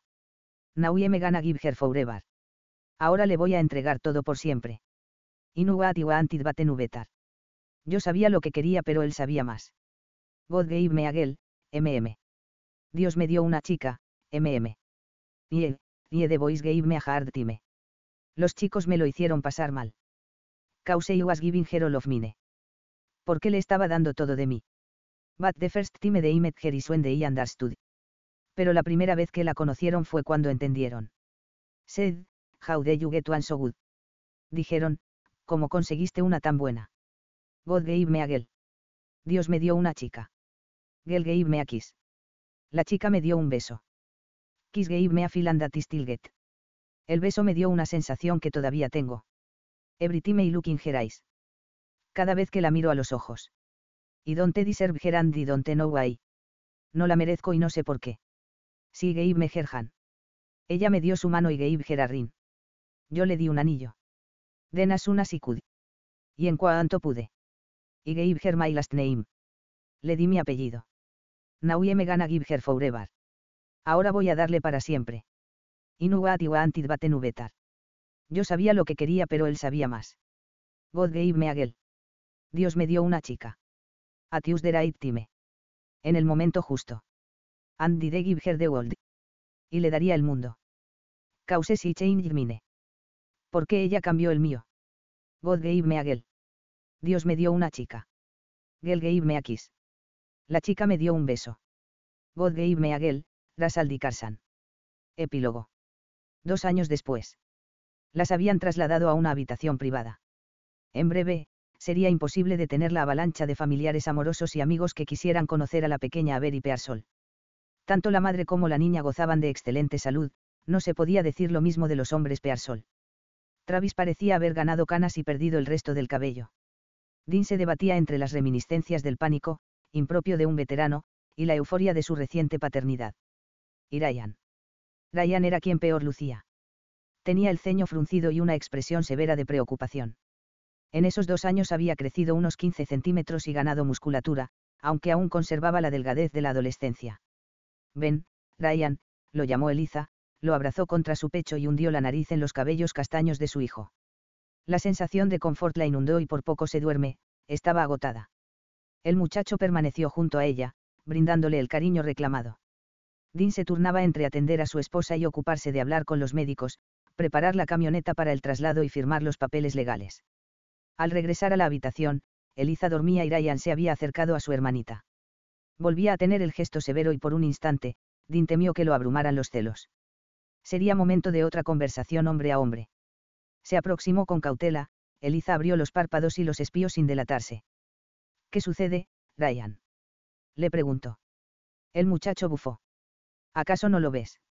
Negó con la cabeza, con tanta preocupación que Dean pensó en pedirle al médico que realizaran los estudios del corazón nuevamente. La preocupación de que Avery naciera con la condición de Ryan los había aterrorizado durante todo el embarazo. ¿Ver qué? Es como mamá, dijo con fastidio. Va a ser igualita a mamá. En esa ocasión rodó los ojos. ¿Eso es malo? Preguntó ella, asombrada por la declaración de Ryan. El muchacho miró a su padrastro, volvió a negar con la cabeza y suspiró. Tendremos que comprar un rifle nuevo para alejar a los capullos retorcidos de ella, ya bastante tendrá con nosotros. Dios. exclamó, como si esa terrible responsabilidad de hermano mayor ya lo agobiara. Dean rompió en carcajadas. El alivio se unió a la dicha, sí, su hija sería como Eliza y no había mejor bendición que esa. Algún día me explicaréis lo de, capullos retorcidos. No. Dijeron a coro. Vayamos a por café, propuso Dean, tu madre ya hizo el trabajo duro, ahora empieza el nuestro. Se marcharon entre risas, Eliza no tuvo tiempo de hacer más pregunta, Rose y Dali entraron a los empujones a la habitación, cargadas de canastas, obsequios y amistad. When you need mealtime inspiration, it's worth shopping Kroger, where you'll find over 30,000 mouthwatering choices that excite your inner foodie. And no matter what tasty choice you make, you'll enjoy our everyday low prices, plus extra ways to save, like digital coupons worth over $600 each week. You can also save up to $1 off per gallon at the pump with fuel points. More savings and more inspiring flavors make shopping Kroger worth it every time. Kroger, fresh for everyone. Fuel restrictions apply. Save big on your Memorial Day barbecue, all in the Kroger app. Get half gallons of delicious Kroger milk for 129 each, then get flavorful Tyson natural boneless chicken breasts for 249 a pound, all with your card and a digital coupon. Shop these deals at your local Kroger today or tap the screen now to download the Kroger app to save big today. Kroger, fresh for everyone. Prices and product availability subject to change. Restrictions apply. See site for details.